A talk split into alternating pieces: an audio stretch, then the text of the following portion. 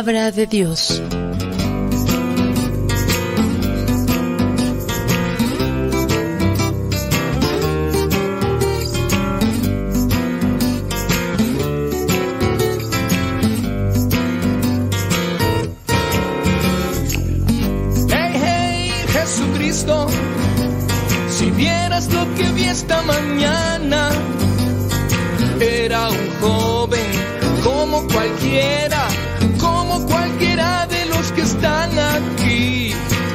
En una esquina y nadie lo ayudaba. Hey, hey, Jesucristo, si vieras lo que vi esta mañana, morí asfixiado por una sobredosis. La gente pasaba sin siquiera mirar. Se fue de este mundo sin conocerte a ti.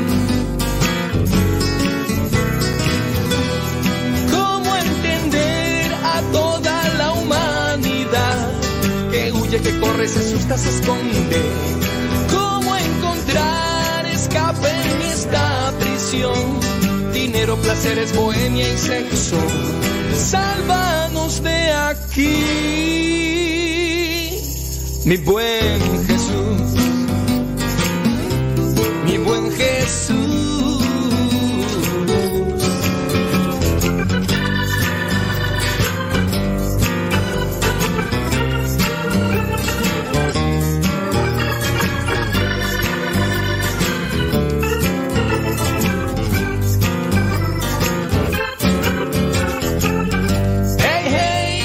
Jesucristo, mi luz eres tú al final del camino.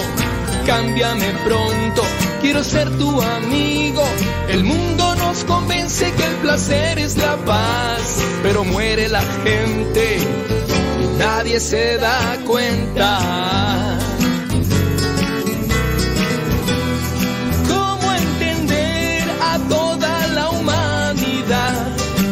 Huye, que corre, se asusta, se esconde? ¿Cómo encontrar escape en esta prisión? Dinero, placeres, bohemia y sexo. Sálvanos de aquí, mi buen Jesús. Jesucristo, mi buen Jesús. Jesucristo, Jesús mi Dios. Jesucristo, Jesús mi Rey. Jesucristo, sálvanos ya. Jesucristo, estamos presos del dinero del sexo. Sálvanos ya. Jesucristo. La gente piensa que la droga es vida, pero mueren en las calles angustiados y perdidos. No se dan cuenta, Cristo está a su lado. Sálvanos Jesús.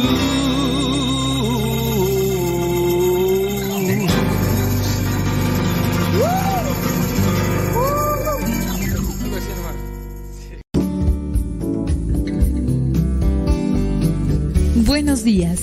Iniciamos nuestra jornada poniéndonos en manos de nuestro Creador.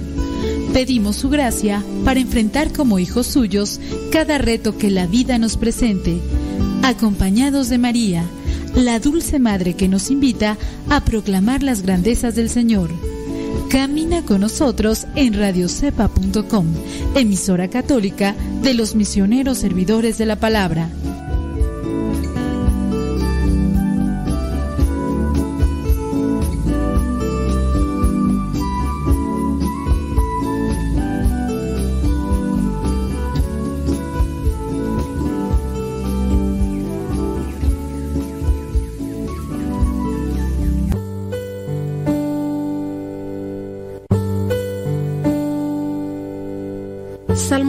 Salmo 23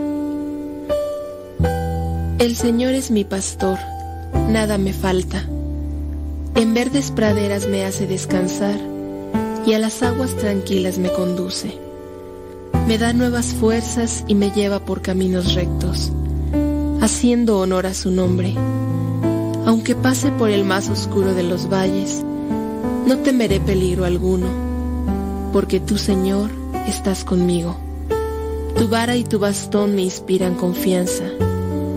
Me has preparado un banquete ante los ojos de mis enemigos.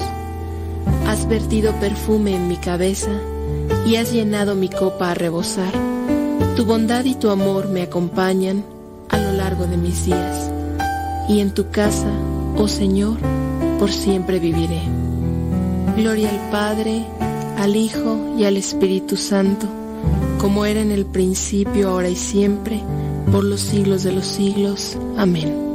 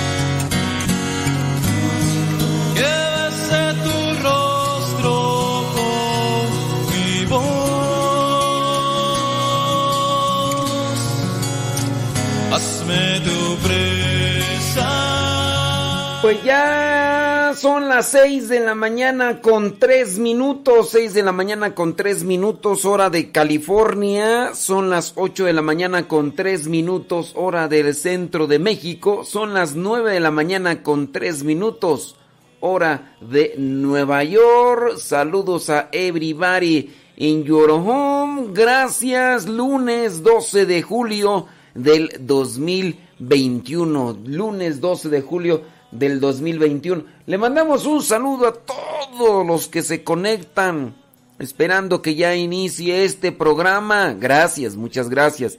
Si tú nos estás escuchando por primera vez, danos el beneficio de la duda para que podamos transmitirte un mensaje, pienso yo, bueno o una reflexión que te pueda ayudar para encontrarte contigo mismo y encontrarte con Dios. Saludos a Odalis, allá en Perú, ya está conectada. Gracias. Saludos a Sebas Toribio, dice allá en Nueva York. Gracias. Andy Peralta, allá en Hidalgo, estado, eh, estado de Hidalgo, dice. También déjame ver, Alejandra Ayala en Columbus, Ohio. Muchísimas gracias. Díganos dónde nos escuchan, criaturas del Señor, para pues también para saber dónde, hasta dónde estamos llegando. Estaba por ahí revisando noticias. ¿Qué noticias tenemos para el día de hoy? Pues hay varias noticias, ¿no? Que Copa América, ¿quién ganó? Argentina. Copa Euroamérica, ¿quién ganó? Este, no, er, ¿cómo le llaman tú? Copa Eurocopa. Ah, este Gerardo sí está, está allí. Eurocopa. En, en, la, en la, esta copa ya en, en Europa, Eurocopa, ganó Italia. Eh, se confrontó con Inglaterra. Y la Copa América, que es de los países de Latinoamérica allá para el sur, ganó eh, entre Argentina y Brasil. Yo no los vi, a mí no el de, el de Italia y Inglaterra sí lo estuve mirando un rato, porque pues este, el, padre fundador de nuestro instituto es italiano y pues, aunque pues ya es más mexicano que nada, porque tiene más tiempo acá, pero yo no los vi, yo nada más me enteré y todo eso. En el, en el básquetbol, eh, eso es en el fútbol, ¿verdad? En el básquetbol allá en Estados Unidos, Creo que por ahí andan los, los soles de Phoenix contra unas chivas, no sé cómo le llaman ahí, pero algo así más o menos.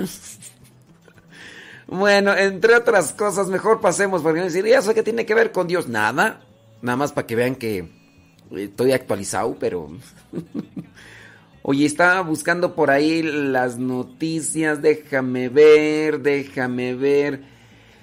Eh, el Papa Francisco ya el día de ayer eh, restablecido, aunque todavía va a seguir en el hospital después de esta cirugía que le realizaron allá el domingo 4 de julio, por unas cuestiones ahí de, mm, de los, del intestino y todo, pero ya eh, dirigió la oración del Ángelus el día de ayer desde el hospital piso número 10 del hospital donde se encuentra, acompañado de unos niños que también están hospitalizados ahí por diferentes situaciones y ya desde ahí dirigió un mensaje ayer eh, sobre esto que califican como el día del mar, del mar. Habló sobre pues también lo que estamos cómo estamos contaminando cómo estamos contaminando el agua, los mares.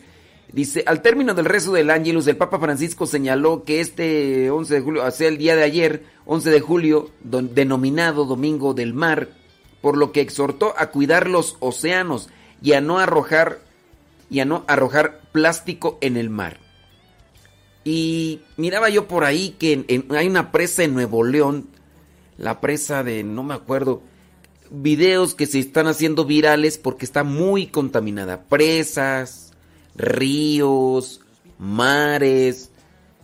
Pero yo me pongo a pensar, ciertamente ni tú ni yo y a lo mejor mucha gente, pienso yo, mucha gente que vive en las orillas de, de, los, de los mares y de los ríos, no es la gente, pienso yo, no es la gente en particular, nosotros como individuos de cada casa, no dudo que sí lo haya, que, sí, lo, sí, lo haya, sí, o lo haya, sí, que lo haya, ya está como en mi rancho, no dudo que sí lo haya, gente así, que vaya a dejar bolsas de basura por no esperarse al camión de basura.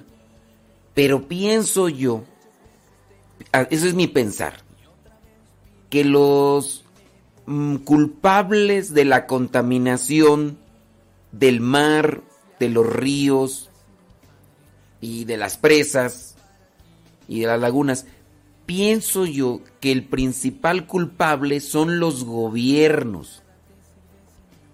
Los gobiernos, porque si bien están supuestamente utilizando los impuestos y que por eso se cobra para dar servicios a la sociedad,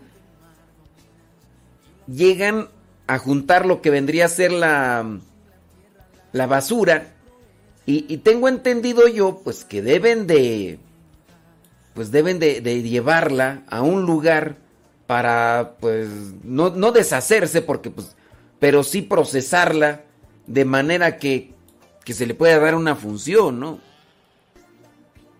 Pero pienso yo que muchos estos gobiernos corruptos, deshonestos, cobran el dinero, pero no realmente cumplen con su trabajo. Eso es lo que yo pienso, porque así como que, pues, eh, en el caso de que tú y yo vayamos al río y depositemos ahí, voy a echarle agua, eh, basura aquí en el río, ¿verdad? Mm, no dudo que sí hay gente, sí hay gente que avienta las bolsas en los ríos y todo eso, pero no es una mayoría.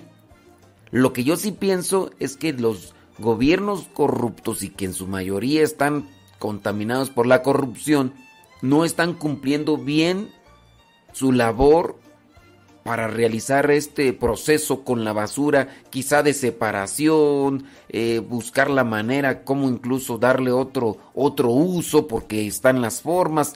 Y lo más, lo más factible para ellos que es pues tirarla donde no te vean, pues por ejemplo las alcantarillas, las alcantarillas de las, las ciudades que están aledañas a, las, a los mares, muchas de ellas no tienen ni coladeras y las alcantarillas y el drenaje están así. ¿A dónde desembocan?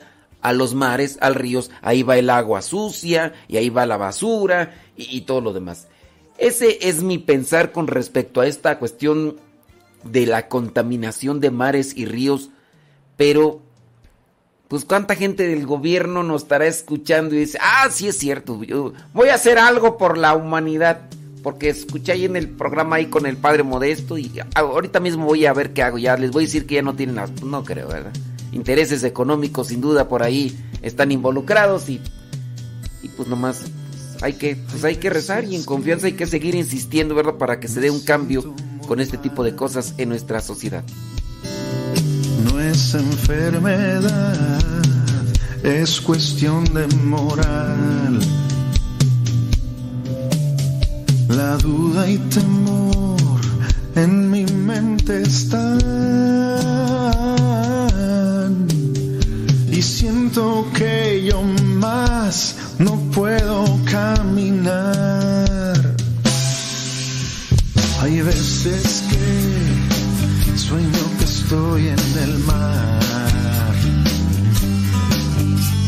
Sin que comer sin compañía. es donde despierto y puedo ver que junto a mí estás. Contigo podré llegar al final,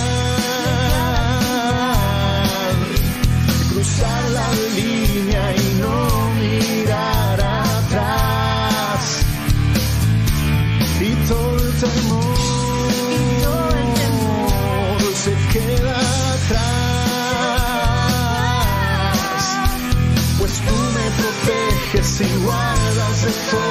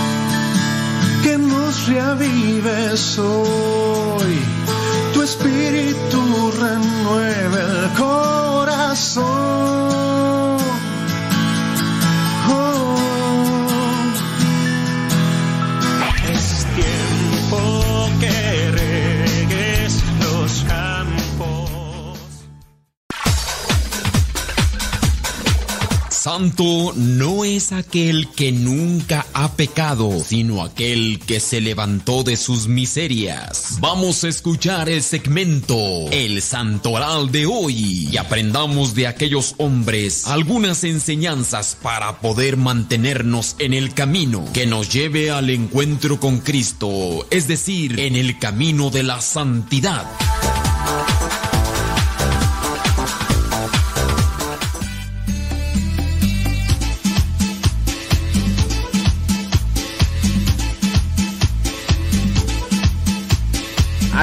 Con el tiempo para que lleguen a tiempo son que ya 17 minutos después de la hora. Hoy día lunes, lunes 12 de julio. Por ahí andaba, ¿quién tú era la que decía que, que saludos, que, que para Benjamín, que, que le está echando algo a la tripa allá en Jonacatlán?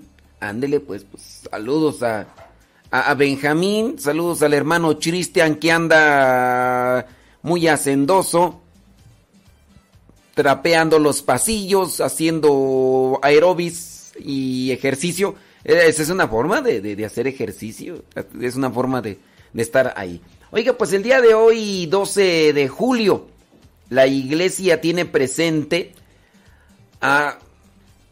No, no está dentro del martirologio, pero sí está lo que vendría a ser la imagen de generosidad, de, mm, ¿cómo llamarle? ¿Cómo llamarle? Disponibilidad, generosidad, disponibilidad de Santa Verónica. Santa Verónica no aparece eh, en la Biblia. Ahorita vamos a hablar un poquito de ella, pero también la iglesia el día de hoy la tiene presente. Lo cierto es que hoy se recuerdan a los papás de la Santa Teresita del Niño Jesús. Ahorita vamos a hablar algunos datos de estos esposos. Son los primeros esposos canonizados conjuntamente, juntamente. De hecho, fueron canonizados el día, eh, en un día en el que se recuerda ellos se casaron. Y, y- y datos interesantes que pueden ayudar a los matrimonios a buscar la santidad. Me imagino que muchos de ustedes que están casados, me imagino que cuando se casaron tenían proyectos, pero yo me pregunto si dentro de esos proyectos estaba la vida de santidad, así como, así, tal vez planearon una casa. No, ¿sabes qué, mi vida? Cuando nos casemos vamos a tener una casa, así, así, y vamos a hacerle de esta manera. Digo, si es que planearon eso, porque hay otros que ni eso planean. Vamos a tener tantos hijos. Uno se va a llamar Pichirilo, otro Tilirico, otro Sandangas. Y puede ser que hasta en eso hayan planeado. Y si. Y si es mujer, se va a llamar eh, Petronila, otra Casimira, otra. Este. mm, eh, la, la- la guayaba y otra la tostada. Y puede ser, ¿no? Pero otros ni eso. Y otros más se casaron no tanto por amor, sino por por otras cosas. De eso hablamos después, de eso, de eso hablamos después, pero eh, hoy la iglesia tiene presente a los santos Cecilia, Gu- Guerin y Luis Martín. Es, eh, los papás de Santa Teresita del Niño Jesús. También la iglesia tiene presente a los santos Proclo e Hilarión. Proclo e Hilarión del siglo II. La iglesia tiene presente allá en Venecia a los santos Fortunato y Hermágoras, ellos mártires. Allá en Milán la iglesia tiene presente a los santos Nabor y Félix, mártires. eh, murieron allá en el año 304. La iglesia también allá en Italia tiene presente a San Paterniano del siglo IV. Allá en la Galia, la iglesia tiene presente a San Vivenciolo, Vivenciolo obispo. Dice que murió en el año 523. Allá en la Toscana, la iglesia tiene presente a San Juan Gualberto. Murió en el año 1073. La iglesia tiene presente a San León I. Él fue abad. Murió allá en el año 1079. En Londres, la iglesia tiene presente a San Juan Jones, presbítero. Dice que murió... Ah, murió ahorcado, por cierto. Murió ahorcado. Bueno, es que ya en Londres, ¿verdad? En tiempo en el que se separó la iglesia allá en Inglaterra, se separó de, del Vaticano y pues, comenzaron ahí los... Los... Ay, ay, ay, ay, se me va el nombre, se me va el nombre. Anglicanos. Murió este San Juan Jones allá en el año 1598. La iglesia también eh, tiene presente a San Clemente Ignacio Delgado Cebrián allá en Tonquín. En el año 1838 murió. Y la iglesia también tiene presente allá en Tonquín a la Santa Inés Le, Letitan Dei Mártir, ella madre de familia, que por haber ocultado a un sacerdote que pues, estaba siendo buscado por el emperador de aquel tiempo que andaba persiguiéndolos para acabar con todos los cristianos, pues le dijeron, por haber ocultado a este sacerdote y por no renegar de la fe cristiana, matarile a Lilelon. Y pues sí, 1841 murió Santa Inés Letinda allá en Tonquín, si no mal recuerdo es Vietnam. Y también allá mismo en Vietnam em, se recuerda a San Pedro Juan Presbítero y Mártir, que al ser reconocido como cristiano cuando se hallaba en su mesa de recaudador, pasó seis meses preso en la cárcel y al negarse a jurar de la fe fue degollado por orden del emperador aquel, en aquel tiempo. Murió en el año 1842. Bueno, pues ahí está el santoral del día de hoy. Y les mencionaba que el día de hoy la iglesia tiene presente a Santa Verónica. La tradición presenta a esta mujer que incluso también proyectó Mel Gibson en su película La Pasión de Cristo, esta mujer que se acerca con un lienzo para limpiar el rostro de Jesús. Dice, Santa Verónica fue una mujer que tuvo un gesto misericordioso, aunque no se llama Verónica. Ahorita le voy a decir por qué se le dice Verónica, si no sabe. Dice, tuvo un gesto misericordioso con Cristo durante el camino al monte Calvario, al enjugar o al limpiar el rostro lleno de sangre y de sudor con un velo que pasó a la historia como reliquia, porque se encuentra por llevar ese por llevar impreso las facciones del Mesías. Este velo o lienzo o paño es conocido mundialmente como la Santa Faz o velo de la Verónica y es una de las reliquias más importantes del cristianismo, puesto que se considera como una verdadera imagen de Cristo. O sea, el lienzo todavía existe.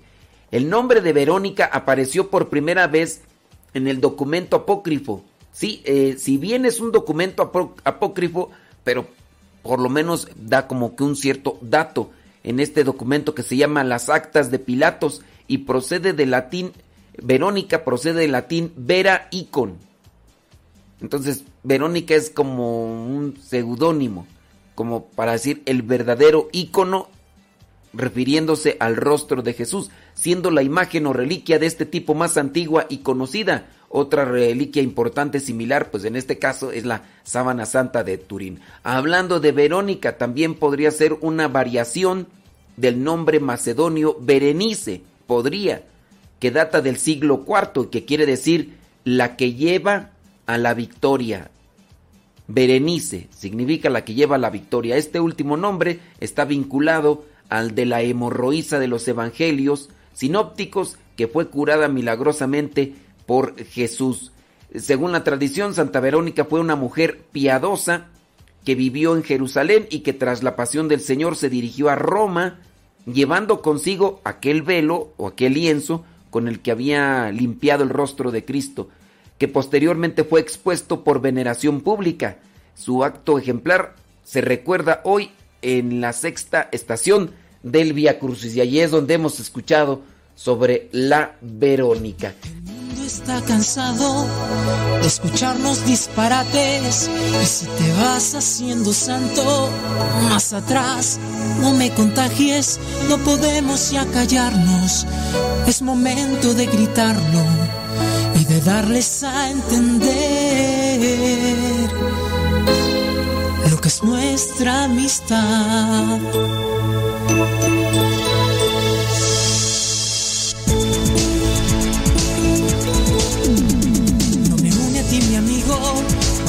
tu bolsillo. No nos unen los negocios de intereses reducidos. Algo fuerte más sincero que chequeras y un buen puesto. No existe en nosotros. Amistad a crédito. No solo somos cuates en medio de Saludos hasta Banais, California. Dice Wilson Cordero. ¿Qué hubo? Saludos a Yolis Ortiz desde San Diego, California. Mari Biguri hasta Cuautitlán Izcalli, Estado de México. Saludos a Tere Ávila González desde Escondido, California. Saludos a Chelito Pérez. Dice, saludos de San Antonio, Texas. Ándele pues. Saludos, dice a Consuelo de San Pedro de las Colinas, Coahuila. Ándele. Saludos, dice Sebas Toribio. Estos ya los dije, ¿verdad? Ya, estos ya, ya, ya los dije. Ándeles pues, hombre. Déjame ver. Sara Casillas. Desde Moreno Valley, California. Verónica Torres desde Puebla. Saludo, saludo a Neri, Neri Martínez, dice que anda en Smackover, Arkansas, correteando el bolillo. Teresa Flores desde Lynn, Massachusetts. Déjenos ahí saber dónde nos andan escuchando, criaturas, y qué andan haciendo, digo, pues, se puede saber. Dice que ya los niños, los chiquillos ya están en vacaciones. Saludos, dice. Es que aquí ya se me perdió el asunto. Bueno, saludos a everybody in your home. No solo somos cuates en medio de pachangas que gozan de reuniones donde es mudo el que nos raja. Medio en broma, pero en serio, alcanzamos lo más bello. El fin es ayudarnos a que juntos maduremos. Tenemos un alma, nos une una fe, jugando, rezando, sentados de pie. Sentimos el fuerte abrazo de aquel que nos enseñó que amistad es todo el ser nos vuelve una especie de alegría desbordante. La felicidad en encuentra aquí morada, no es errante, no es utópico, es cierto. Si no crees, ven, no miento. Aquí sí es necesario entrar al movimiento. Tenemos un alma, nos une una fe, jugando, rezando, sentados de pie sentimos el fuerte abrazo de aquel que nos enseñó que amistad es dar todo el ser. No hay más alegría que aquella que está en aquel que entrega la vida por los demás. Oh, tenemos un alma, nos une una fe, sentados de pie, sentimos el fuerte abrazo de aquel que nos enseñó que amistad es dar todo el ser. Tenemos un alma, nos une una fe, jugando, rezando, sentados de pie, sentimos el fuerte abrazo de aquel que nos enseñó amistad es dar todo el ser.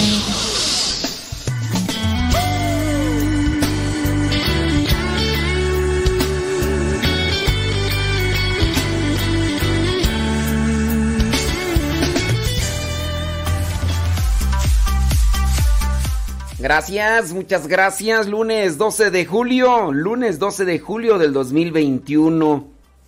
Eh, estábamos platicando un poquito sobre Santa Verónica, ya nada más ustedes para que lo tengan ahí presente. Según la tradición, Santa Verónica fue una mujer piadosa que vivió en Jerusalén y que tras la pasión, eso ya lo hemos leído, ¿verdad? Se dirigió a Roma, o sea, después de aquellos acontecimientos se dirigió a Roma llevando consigo el velo, que posteriormente fue expuesto para la veneración pública. Una de las variaciones de las varias tradiciones explica que Santa Verónica llegó a Italia ante el emperador romano que se llamaba Tiberio y lo curó tras hacerle tocar la sagrada imagen. También se dice que de aquel rey Persia, el rey, rey de Persia, que cuando recibió la visita, en este caso de San Judas o Judas Tadeo el apóstol, que llevaba dentro de lo que es este, esta misión y apostolado, llevaba la sábana santa, según, según la leyenda, según la tradición, este rey de Persia tocó, que sufría de mm, lepra, tocó también la sábana en la que había sido envuelto nuestro Señor Jesucristo y sanó. De ahí concede el permiso para que eh, Judas Tadeo, Judas Tadeo comience así anunciar el mensaje de nuestro Señor Jesucristo libremente sin sufrir persecución. Tanto así que se dice que el mismo rey de Persia que sufría de lepra y que vivía en lo oculto por por esta enfermedad se convirtió. Igual también en este caso dice por ahí que este emperador Tiberio al tocar esta imagen que traía esta mujer que no se llamaba Verónica pero que había sido la que había enjugado el rostro de Cristo al tocar este, este lienzo pues se curó. A partir de este evento permaneció en la capital del imperio en la misma época que los apóstoles esta mujer. San Pedro y Pablo al morir dejó la imagen esta mujer al Papa Clemente I. Dice, con motivo del primer año de la, del santo de la historia, en el año 1300, el velo de la Verónica se convirtió en una de las Mirabila Urbis. Eso en latín significa maravillas de la ciudad de Roma. Para los peregrinos que visitaron la Basílica de San Pedro en el Vaticano, las huellas del velo de la Verónica se perdieron en los años sucesivos al año santo 1600, hasta que fue hallado en la iglesia de la, eh, de la Santa Faz de Manopello. El Papa Benedicto XVI fue el primer pontífice en visitarlo en septiembre del 2006. Y me imagino que ustedes pueden buscar por ahí esta reliquia, estas imágenes o videos que por ahí han de estar en internet. Les mencionábamos sobre estos santos esposos y allí es donde queremos hacer énfasis para invitarlos también a reflexionar. No sé, pues les digo, cuántos de ustedes tengan así a bien de programar, en este caso, su vida como matrimonio, en su vocación. Así como nosotros programamos quizá nuestro día nuestra jornada, yo no sé, a menos de que ustedes no lo hagan, pero yo sí trato de hacerlo. a ver, hoy, hoy es día lunes, hoy me toca a mí hacer esto, esto y esto y esto y esto, y voy a tratar de cumplir con estas labores ordinarias que me corresponden para el día lunes. Y así también tendríamos que programar nuestra vida de qué queremos o qué buscamos o en lo que a qué nos vamos a proyectar. Y esto de la vida de santidad pocas veces o casi yo pienso nunca se habla. Yo no sé de ustedes los que están ahí conectados como matrimonio, ¿quién de ustedes como matrimonio, los dos estarán hablando de esta intención de santidad dentro del matrimonio? Regularmente, regularmente y comúnmente es la mujer. Regularmente. Otros casos son los hombres y las mujeres son las renuentes. son las que están ahí reniegue y reniegue. Pero esto creo que podría servirles a los matrimonios. Ahí les van algunos datos de estos santos esposos, los primeros santos canonizados aquí, así juntamente, porque en otros santos de repente pues más bien fueron canonizados, pero uno primero y otro después. No, aquí fueron los dos juntos. Luis Martín y Celia Guerín, los padres de Santa Teresita el Niño Jesús. Primer dato, ahí les va. Eh, es la primera pareja casada en ser canonizada. Fueron los primeros esposos en ser canonizados juntos. El Papa Francisco los declaró santos el 18 de octubre del 2015. Se eligió el 12 de julio, el día que se les va a recordar eh, su fiesta, porque en ese día, 12 de julio, pero del año 1858, ellos se casaron en la Basílica de Notre Dame en Alecón, Francia y se comprometieron juntos a vivir el sacramento del matrimonio. Entonces, por eso es que en el santoral se les tiene presente en un 12 de julio, porque también en un 12 de julio, pero el año 1858, ellos se casaron. Dato número 2. Ambos buscaban la santidad antes de concebir el matrimonio. Pues es que también hay que ver de dónde se encuentran a los novios, ¿no? ¿Te imaginas ni modo que eh, un novio que te lo encuentras en un baile y luego más con estas músicas, música que por ahí anda ahí secular, ¿te imaginas que a un novio que te o una novia que te la encuentres en un baile y modo que vayas a empezar a hacer plática de, de santidad? Pues imagínate, o sea, creo que debemos de analizar nuestras pláticas, ¿no? Para ver por dónde masca la iguana, porque pues yo pienso que de lo que hablamos es lo que abunda en nuestro corazón. A veces somos muy superficiales, muy superficiales, a lo mejor un 80 o 90 o 95 o 99% de nuestras pláticas al día con las personas es superficial.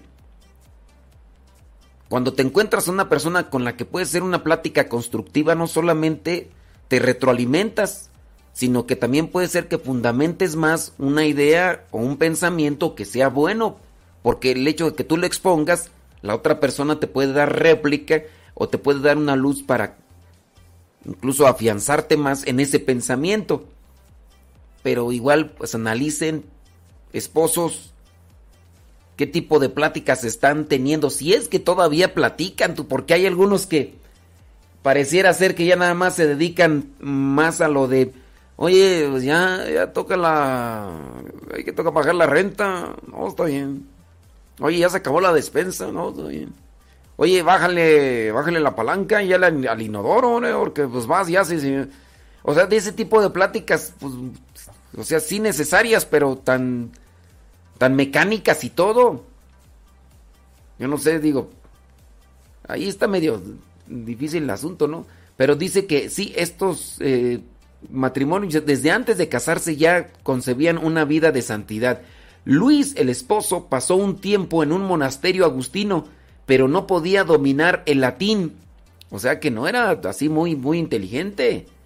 Y Celia había tratado de convertirse en hermana de la caridad, pero debido a las dificultades respiratorias, o sea, por la enfermedad, eh, dificultades respiratorias de Celia y la migraña, pues no la aceptaron en la comunidad religiosa.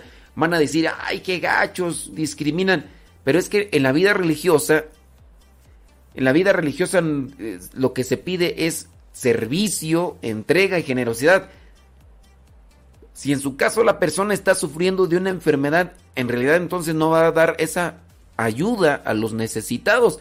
Y, bueno, pues este, está bien que a lo mejor busque estar en una comunidad religiosa, pero también si se nota que la persona no, no, no puede realizar cierto tipo de proyectos, pues en este caso que busque una forma de, de vivir santamente, pero en otra situación. Por ejemplo, aquí en la comunidad donde nosotros nos encontramos, teniendo presente que es una comunidad misionera, de vida activa y que andamos de, aquí para allá y que hay que hacer esto y que hay que cargar esto y que hay que realizar estos trabajos, pues a una persona que tenga dificultad de movimiento, de desplazamiento, pues le van a decir, este, de sabes qué, eh, mejor busca, no sé, otra comunidad, porque pues aquí eh, no, no podrías ayudar o realizar las, el apostolado que se necesita para pues para la evangelización y eso no es discriminación solamente pues, son cierto tipo de requisitos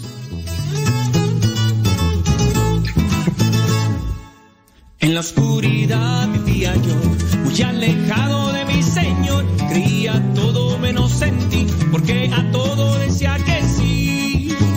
La bruja Panchita, Walter Mercado, en la herradura, pata de pollo, el gato negro, el gato blanco y tantas cosas. Yo era así, yo era así.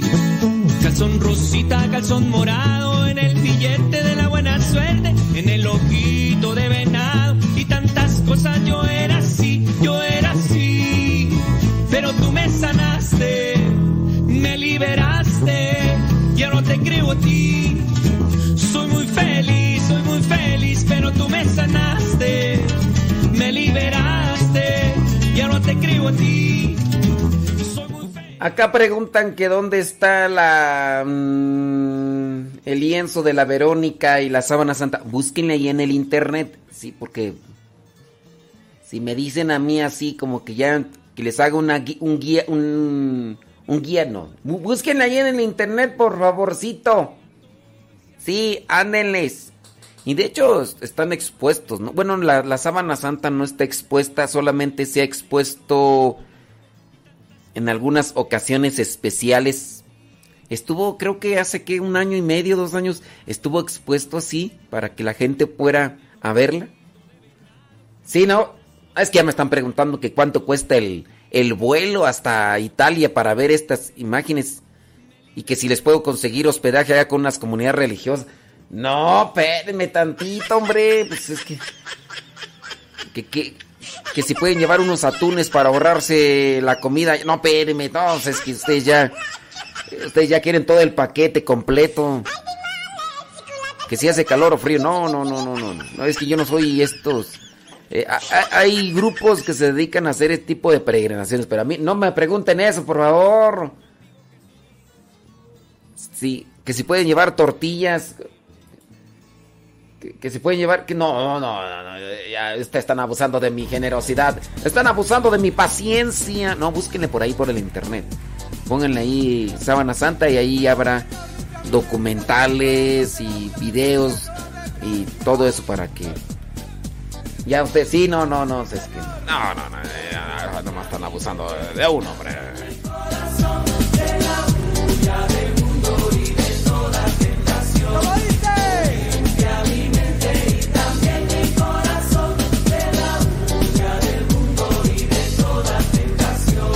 Mi divino creador, toma todo lo que soy, vida, mi cuerpo, mi ilusión, transfórmame a mi vivir otra vez, que yo sea para ti, solo así seré feliz. Mi divino creador, toma todo lo que soy, mi mente, mi vida, mi cuerpo, mi ilusión, transfórmame a mi vivir otra vez, que yo sea para ti, solo así seré feliz.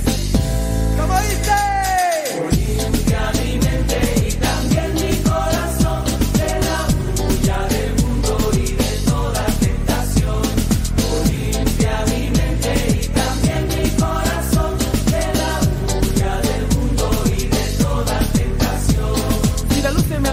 Si la droga me tentaron, hoy me arrepiento de mi pecado. Sin exceso destruí el amor humano. Ya no quiero ver atrás, dame, dame tu mano. Si la luz me atrajeron y la droga me tentaron, hoy me arrepiento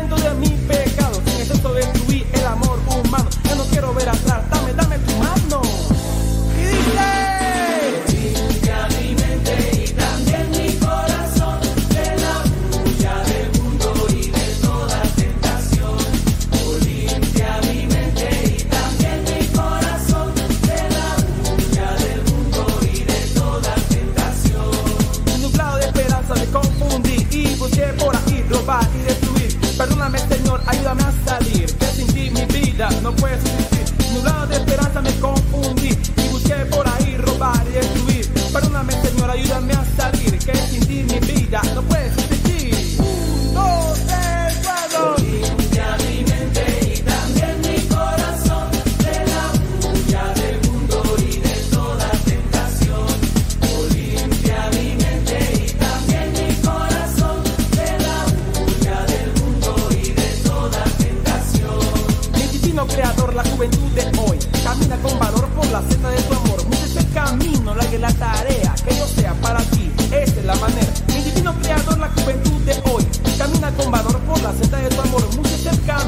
de la tarea que yo sea para ti.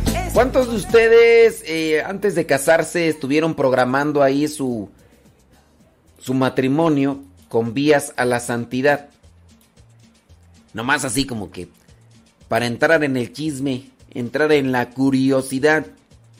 Fíjate que ya con lo que estábamos leyendo, lo poquito que estábamos leyendo de, de este matrimonio, los papás de Santa Teresita, el Niño Jesús, él estaba en el monasterio y porque no pudo con el latín, va para atrás.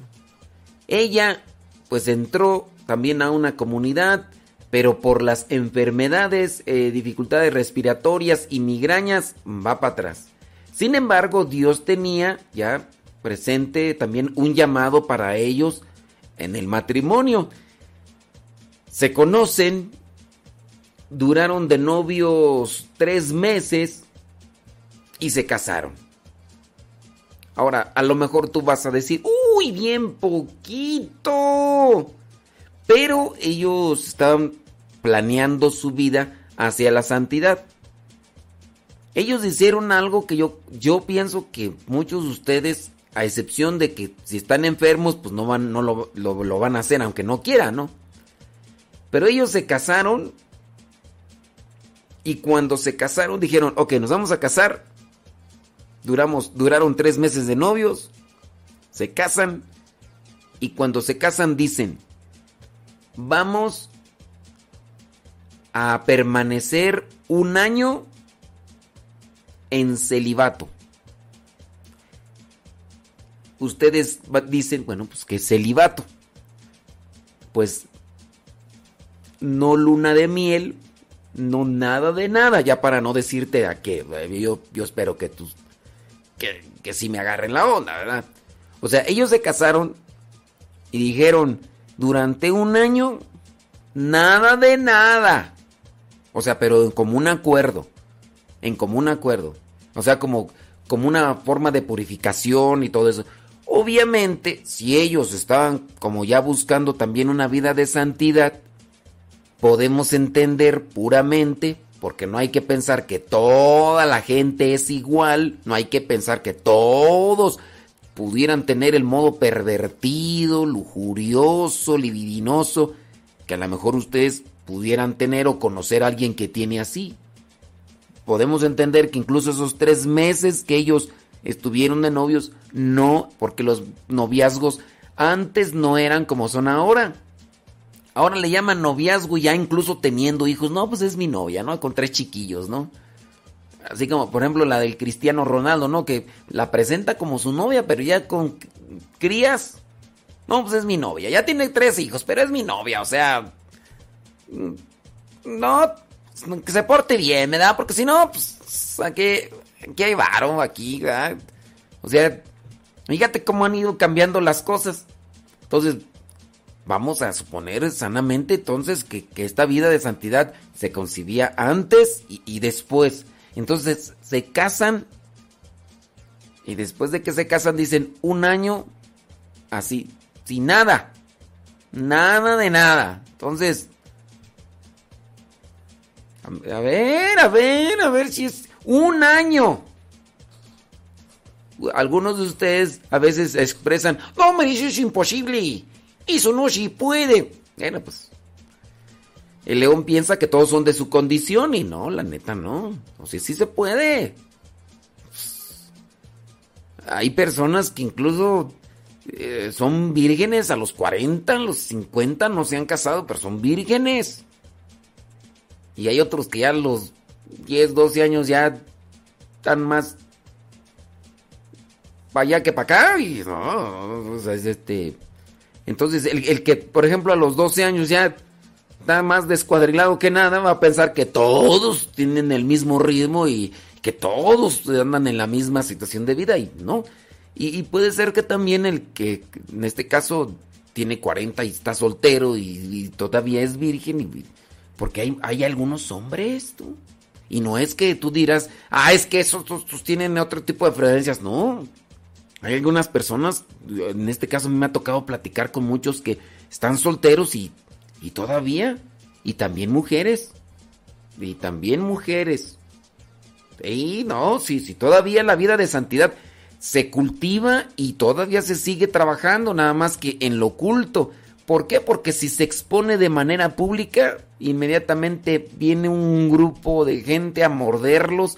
¿Por qué? Porque les da envidia que ellos ya no pueden ser lo que están viendo, lo que están conociendo, y pues se dedican incluso a, a forzarlo, ridiculizarlo, señalarlo. En fin, entonces e, este es el dato número dos, buscaban la santidad incluso antes de concebir el matrimonio. Número tres, Celia rezó para que Dios le diera muchos hijos. O sea, después del año de abstinencia, de celibato, junto con su esposo, dijeron, ahora sí, Señor. Y Celia, la esposa, dijo que tenga muchos hijos. ¿Cuántos llegó a tener? Nueve. Cuatro de ellos murieron después de que fueron bautizados y a ver las enfermedades y todo lo que pasaba en aquellos tiempos. Ahora, cinco de esas niñas, bueno, más bien las cinco niñas que le quedaron vivas, o sea, tuvieron nueve. Cuatro murieron después de haber sido bautizados. Le quedaron cinco niñas. Esas cinco niñas fueron religiosas. Entonces, Celia rezó para que Dios le diera muchos hijos y que los hijos se consagraran a Dios y mira. Dice por ahí el refrán que cuando Dios da hasta los costales presta. Fíjate que Celia, la esposa, murió muy joven. Murió de cáncer. Cuando tenía 46 años. ¡Re joven! ¡Uy, no, una jovenaza! ¡42! ¡Qué barbaridad! Joven. Lamentablemente, pues murió de cáncer. ¿Qué pasó con el esposo? Pues el esposo se dedicó a cuidar a sus cinco chamacas. Y Luis murió cuando tenía 71 años. Murió, pues enfermo, eh, también paralítico a causa de una arteriosclerosis cerebral. Yo veo este tipo de fallecimientos, ¿no? Y incluso enfermedades. Imagínate, son santos. Llevaban una vida de santidad. O sea, son declarados santos porque se confirma pues que los deseos de santidad lo tenían antes de casarse podemos decirlo, son personas que buscaron cumplir con la voluntad de Dios, se esforzaron incluso dentro del matrimonio a buscar la voluntad de Dios. Y a pesar de que fueron fieles o muy cercanos a ser así cumplidores, o podemos decir cumplidores, ¿no? Fueron cumplidores de la voluntad de Dios, no se vieron exentos de una enfermedad, de dolores y de sufrimientos. Imagínate, e-, esta mujer que Celia que le llegó el cáncer, pero ella abandonada a la voluntad de Dios, Señor, pues yo haciendo aquí la voluntad de Dios me llegó esta enfermedad. Esto para darles a ustedes también una idea de cómo en ocasiones uno piensa que por estar bien con Dios, que a mí no me pase ninguna enfermedad. No, Señor, que, que yo estoy cumpliendo con la voluntad de Dios, que a mí no me pase esto. No, las enfermedades son parte de la vida. Los accidentes o dolores o sufrimientos son parte de la vida. Lejos de estar renegando, reclamando a Dios que por qué lo tengo y que por qué eh, me abandonas y que por qué permites esto, Señor, que esto me sirva para purificación. Y Celia murió a los 46 años por enfermedad de cáncer. Y en el caso de Luis, el esposo, murió dice paralítico a causa de la arterioesclerosis cerebral y, enfermo y cuando tenía 71 años. Les invito a considerar eso para no estar de renegones y que las cosas que pues se nos van cruzando en el camino y que son parte de nuestra vida, pues también las abracemos como medio de purificación y, y de ofrecimiento a Dios.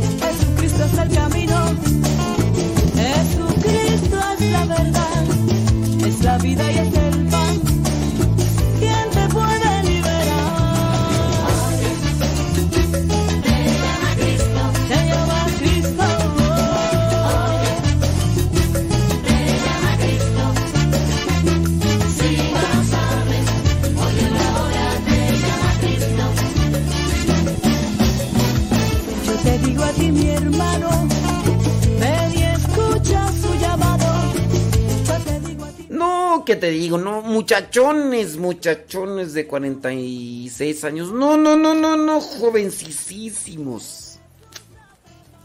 Ponte a pensar hace algunos años cómo considerábamos a una persona que se dijera de 40 años. No sé, cuando teníamos 20, ¿cómo mirábamos nosotros a, a una persona de 40 años? ¿Cómo la mirabas así como, oh, sus ancianos?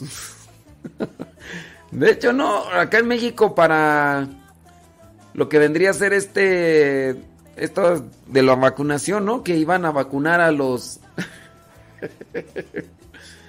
a los ancianos de 40 a 49. La anciana azul HP. Anciana. Ay, Jesús de Veracruz. Eh, sí, sí. Y ahorita... mm, mm, mm. En fin. Tu pasión es Leito. Dije, dije ancianas de 46 años y se apareció Leito. ¿Qué pasó? ¿Qué pasó? ¿Qué pasó? Vamos a... vamos a- Sí, sí, sí, sí. No, lo- lo- lo- luego, luego Leito asoma y dice que, me hablan. ¿Aló? ¿Aló? Saludos a la señora de las cuatro décadas. Oye, pero, pero aparenta de más, ¿no? Sí, sí, sí, sí. Ay. No, pero ya, ya hablando en serio. En serio. Eh, hablando en serio, ¿quién de ustedes ha proyectado o programado su, su matrimonio a la santidad? Así como que, este, vamos a, a- a vivir en santidad, viejo, vamos a hacer esto. ¿Cómo no, mi cielo? Mi vida, mi amor, mi todo, vamos a echarle ganas. Vamos a entregarnos. Vamos a dar lo mejor de nosotros. ¿Qui- ¿Quién de ustedes sí vamos a vivir en santidad?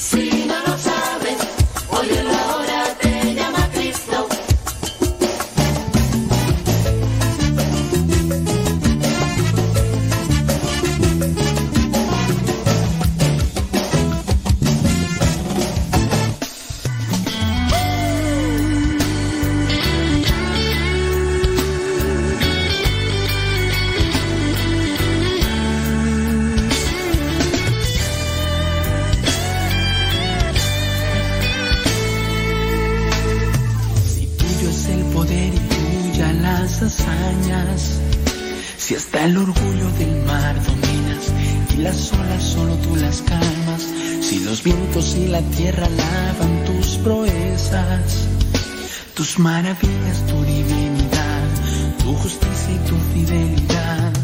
Si el norte y el sur tú los creaste y a poderosos tú los derrotaste. Acá me dicen que sí aspiran a la santidad, pero, pero en matrimonio. O sea, los dos, porque si nada más es uno, pues no, así, porque estamos, acuérdense que la, la base y la pregunta la estoy haciendo porque ellos dos, los matrimonios, Luis y Celia, aspiraban a la santidad, pero juntos. Juntos, como hermanos, miembros de la iglesia. Muchas veces te crucifiqué y otra vez viniste por mí. Dime por qué has puesto tus ojos en mí. Si a pesar que siempre has sido un padre, nunca has sido un hijo para ti. Dime que tú quieres de. Si mi nada te sirve, Señor, pues mi nada será para ti. Si tuyo es el poder y brilla las hazañas. Si hasta el orgullo del mar dominas y las olas solo tú las calmas, si los vientos y la tierra alaban tus proezas, tus maravillas, tu divinidad, tu justicia y tu fidelidad, si el norte y el sur tú los creaste, ya poderosos tú los derrotaste, dime por qué has puesto ojos en mí. Muchas veces te perseguí, dime por qué has puesto tus ojos en mí. Varias veces te he traicionado y en el rostro yo te escupí, dime por qué has puesto tus ojos en mí. Muchas veces te crucifiqué y otra vez viniste por mí, dime por qué has puesto tus ojos en mí. Si a pesar que siempre has sido nunca has sido un hijo para ti, dime que tú quieres de mí. Si mi nada te sirve, Señor, pues mi nada será para ti.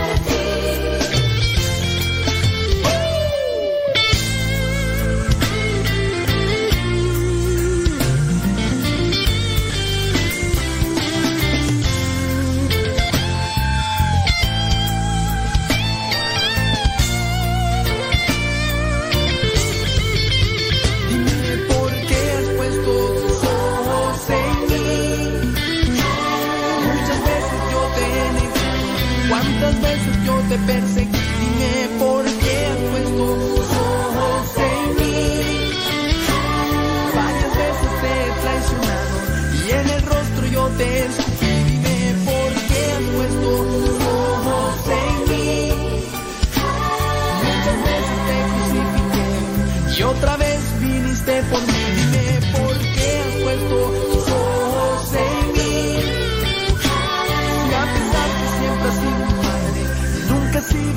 para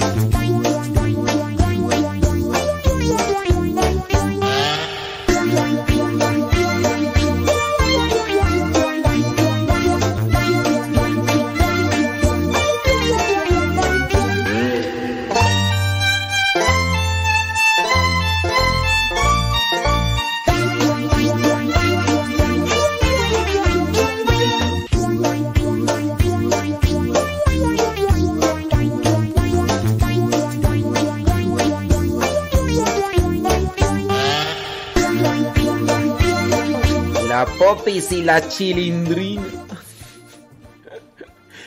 Oye, vámonos ya para terminar con los datos de este matrimonio santo. Bueno, ya, mi- ya miramos que eh, murió ella muy joven y también él murió a los 71 años. Dato número 5, Luis acompañó a sus tres hijas, a tres de sus hijas al convento. O sea, las cinco que le quedaron se hicieron religiosas, pero este, acompañó a tres de sus hijas al convento. Dato número 6. Eh, en este caso, Santa Teresita, que escribió su libro, su autobiografía Historia de un alma, ella elogió a sus papás como matrimonio, pero da a conocer que sí, ellos tenían un deseo de santidad, pero trabajaron en ello. Eh, Celia y Luis, papás de Santa Teresita, tenían un deseo de santidad, pero trabajaban en ello.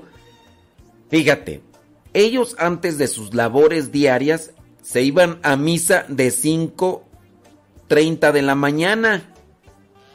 O sea, se levantaban temprano, no como... ¿Quieres que digan nombres? Sí, no, no, no, no, no. Y es que así era hace mucho tiempo. No sé si todavía en algunos lugares, pero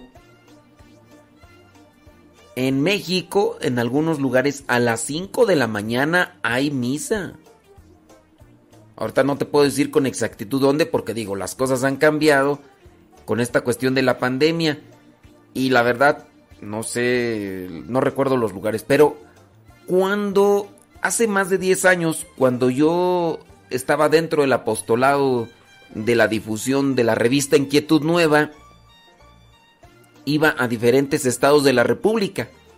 Pero no creas que era un viaje cómodo, turístico, no, era levantarse una, dos de la mañana, nos subíamos a una camioneta, todos amontonados, a veces ni asientos tenía la camionetita, era una camionetita cerrada, y nos íbamos a los estados eh, diferentes de la República Mexicana.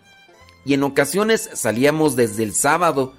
Por ejemplo, cuando salíamos de la Ciudad de México e íbamos a Zacatecas o a San Luis Potosí.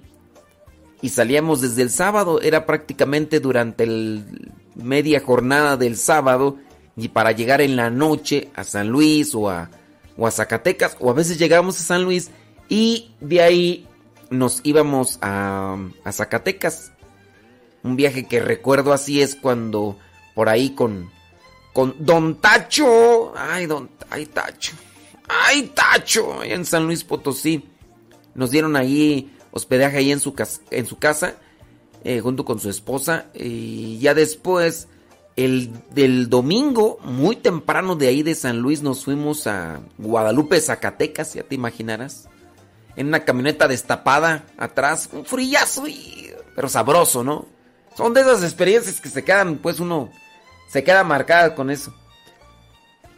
Y en algunos lugares, en Jalisco, en. No, recuerdo, en, aquellos años, hace más de 15 años, y, había misas muy temprano. Bueno, déjame decirte que incluso todavía en. Tarandacuau, Tarandacuau, Guanajuato. ¿Quién sabe quién estará escuchando por allá? pero hace todavía aún más de un año me invitaban a apoyar en, la parroquia de Tarandacuau. Y ahí celebramos misa a las 6 de la mañana, los días domingos. Entonces, eh, los papás de Santa Teresita no solamente tenían el deseo, sino que trabajaban para alcanzar esa meta. Trabajaban para alcanzar esa meta. Y dice que misa a las 5.30 de la mañana. Confesión frecuente. Yo no sé cuánto tiempo tengas tú sin confesarte, pero confesión frecuente. Eh, estas misas muy temprano pues eran, son para la gente que trabaja en el campo, para las personas que quieren adelantar las cosas y pues eh, sí, yo entiendo, no van a decir, ah, es que eso no tienen sueño, son puros viejitos. Ni te creas, yo he visto viejitos que se duermen en, cualquier lado y así como que los viejitos no duermen. No, habrá unos que... Y otros aunque... bueno, entonces, confesión frecuente.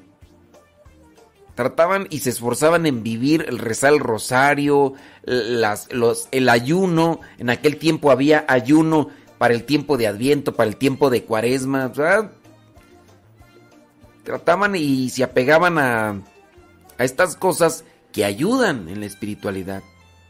Entonces, no solamente es, uy, yo quiero, quiero, quiero ser. O sea, está como, por ejemplo, aquellos que quieren estar delgados y nomás no dejan de comer, o sea, no se sacrifican. Entonces, pues, ¿cómo? Pues, o, en su caso, pues, oye, pues yo quiero. Ayer, por ejemplo, vino un señor después de la misa de 7 de la noche. Y el señor me dice, este padre, quiero hacer un juramento. Le digo, pero...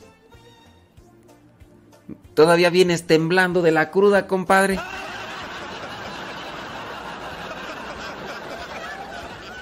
Y venía a hacer el juramento porque dijo que había tenido broncas con su familia y...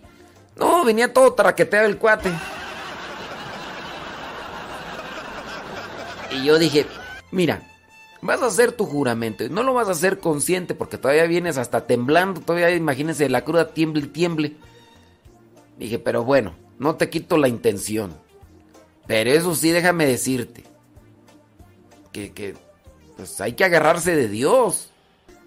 Hay que agarrarse de Dios. No está nada más con la intención y el juramento. ¿Qué haces ya? Y, as- y así, pues hay que sacrificios. Le dije, que en cuanto veas a, tus, tus supuestos amigos para que, que te inviten esto. No, esta oración, le di la oración, la imagen de la Virgen del Magnífica con la oración. Le dije, esta oración tienes que hacerla todos los días en la mañana. Hazla todos los días en la mañana. Y acuérdate de la promesa. Hoy, hoy. Bueno, yo lo puse ante la presencia de Dios, oré por él y, y, y ahí, se, ahí se- Imagínense cómo venía de crudo el cuate que ni su nombre podía escribir así.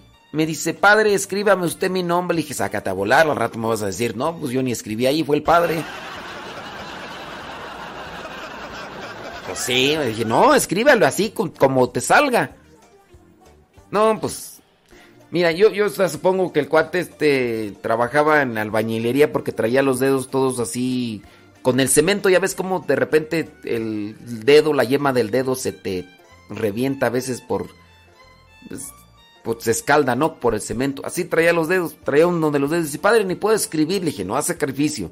No vas a, la yema del dedo no la vas a apoyar en el, lápiz. Y ya, hice que escribía. Le dije, para que ese sea tu compromiso. Le digo, pues lo escribo yo. Digo, no, no supieras escribir, pero sí sabes, nada más que. Ya cuando estábamos haciendo la oración, ni la oración la podría decir bien todo. Bueno. Una es la buena intención, pero hay que trabajar en ello, ¿ok? Hay que trabajar en ello. Así que ustedes, esposos que nos están escuchando, esfuércense, esfuércense. Traten de de acercarse más a las cosas de Dios y pero trabajenle todos los días así como los papás de Santa Teresita como esposos, rezar el rosario juntos, buscar sus espacios no solamente para ahí en la intimidad, ¿ves? para eso sí lo buscan, ¿verdad? Pero no para rezar, no para platicar cosas de, de santidad, de, de la vida, algo que nutra, que fortalezca, que instruya. Y pues ya. Y bueno, último dato, último dato.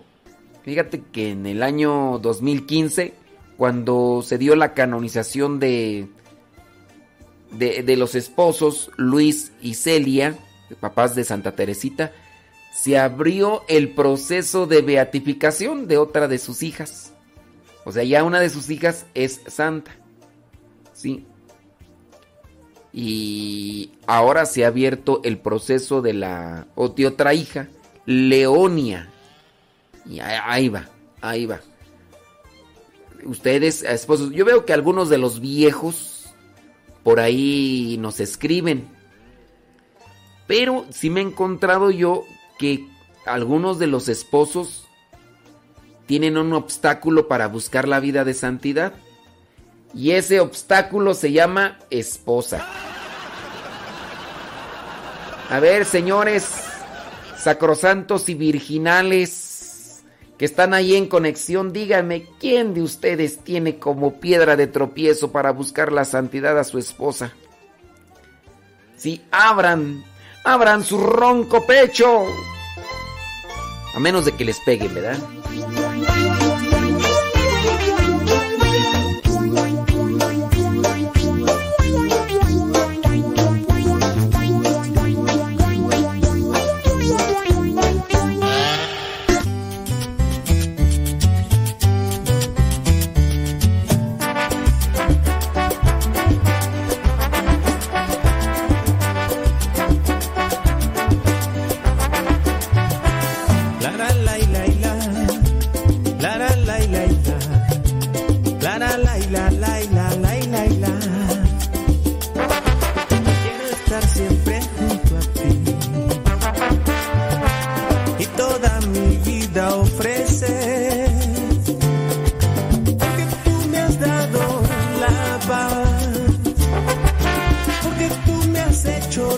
say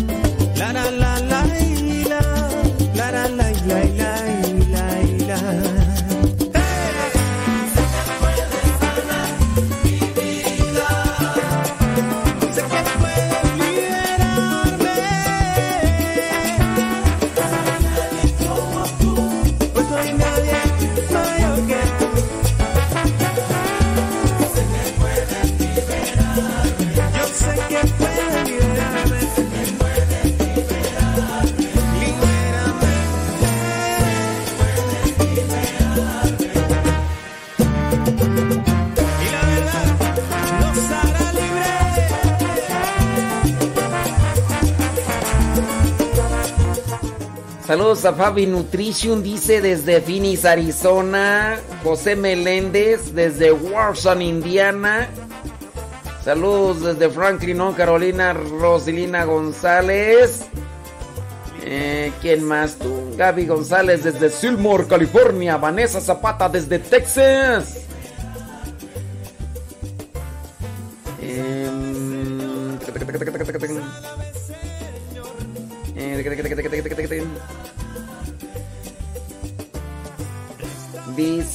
Desde Puebla, Alejandra Soto. Saludos. Dele, gracias. Gracias.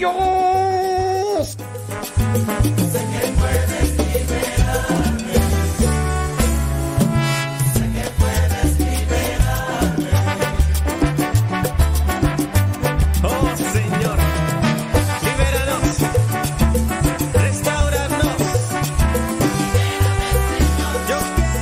Ruiz allá en Guadalajara.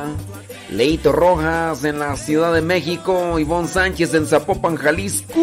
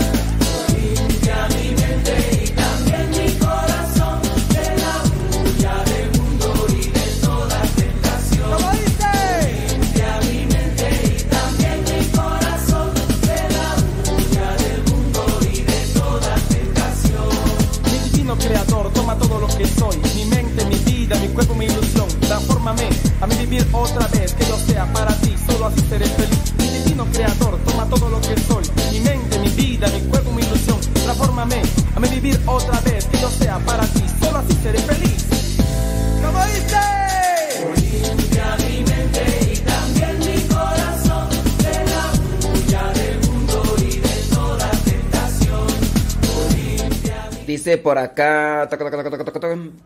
Dice Lidia eh, Siboney que tuvo la dicha de estar en Francia, ahí en Lisieux, en el 2019. Dice que ahí están los restos de los papás de Santa Teresita. Ah, es que Lidia Siboney, ¿sabes dónde nos escucha? Allá en Suiza. Ah, no, pues con razón. Sí, Lidia. Saludos, Lidia, allá en Berna, Suiza. Saludos a Berenice Cruz en la Florida, allá en California. Saludos a Graciela Palacios, allá en Atlanta, Georgia. Eh, sí, sí, sí, sí.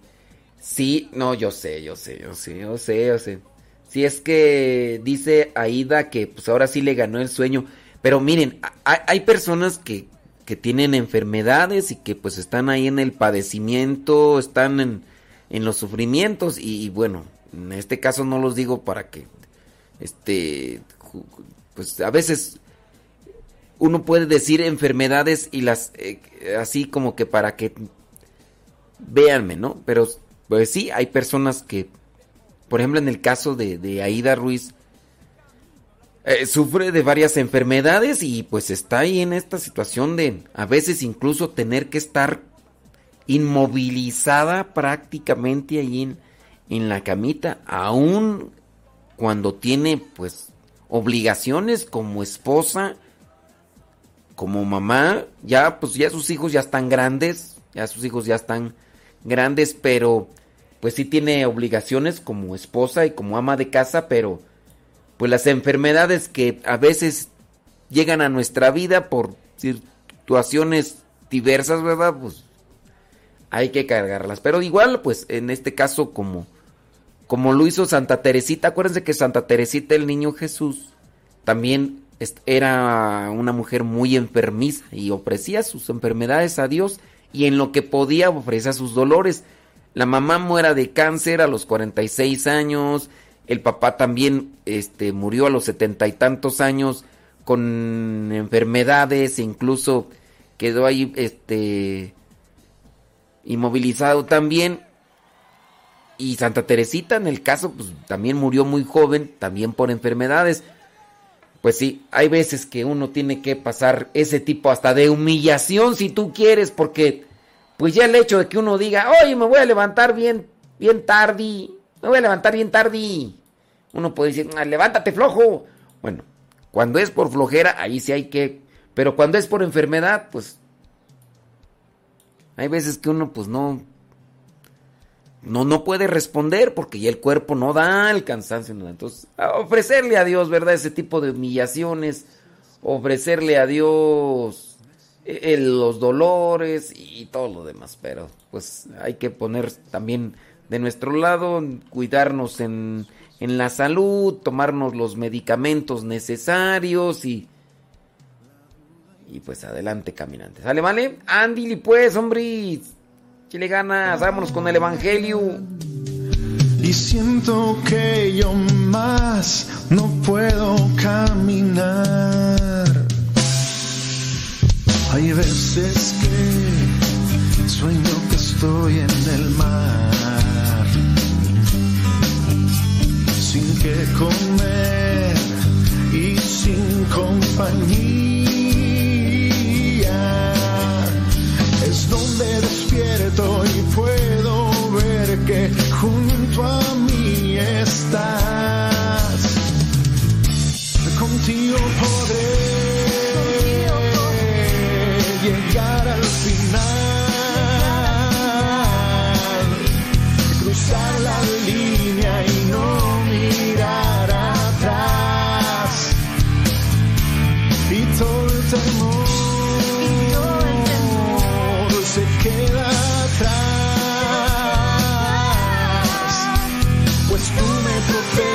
guardas de todo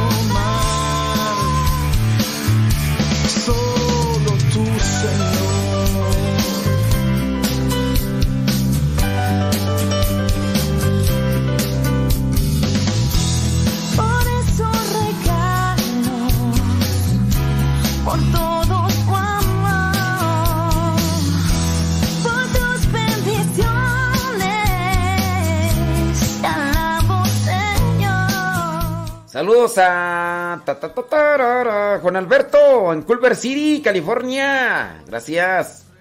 Eh, Jared Uriel Flores desde Ayotla, Estado de México. Saludos, dice tu, Filo, Filo Pérez desde Franklin, Carolina del Norte. Eh, ¿Quién más? Tú. Mm, Ania Ferretis desde Farmville, Texas. Ándele. Eh, déjame ver quién más tú. Déjame ver. Ivonne Sánchez desde Zapopan, Jalisco. Ándale. Eh, bueno, pues creo que hasta ahí porque ya ya se me perdieron los saludos, oye, es que aquí ya... Ah, bueno, pues creo que por ahí. Ya, Odalis regresó, pues ¿dónde andabas, Odalis? Ay, Odalis, hombre, vámonos al Evangelio.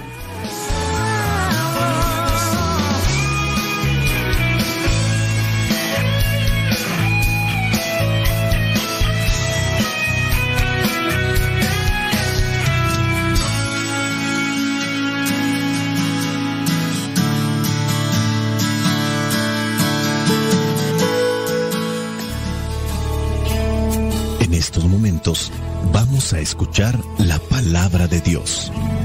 Dispón tu corazón para que el mensaje llegue hasta lo más profundo de tu ser.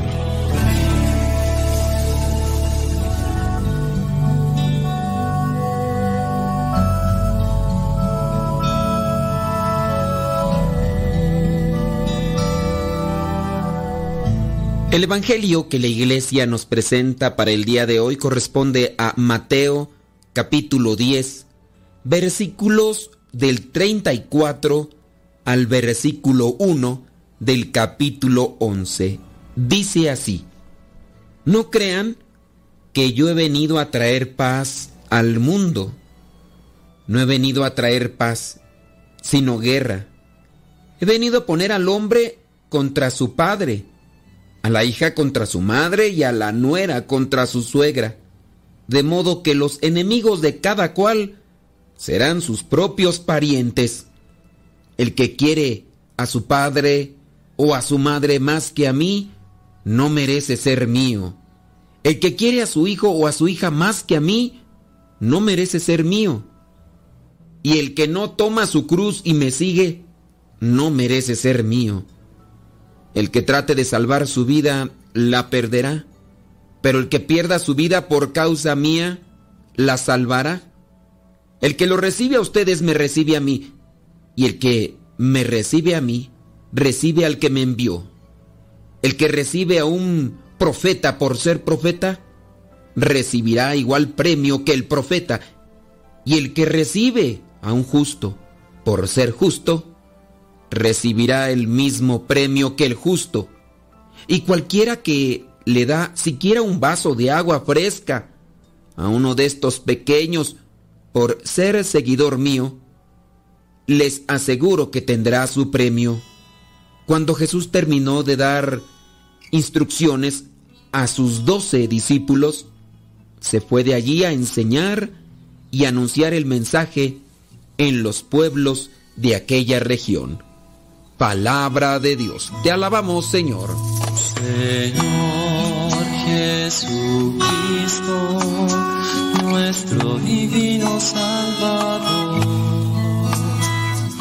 gracias te damos por tu infinito amor.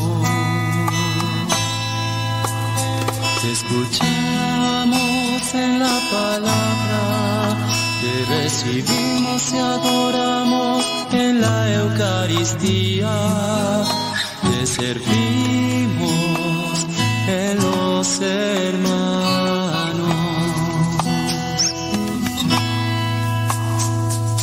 Que seamos misioneros como lo quieres tú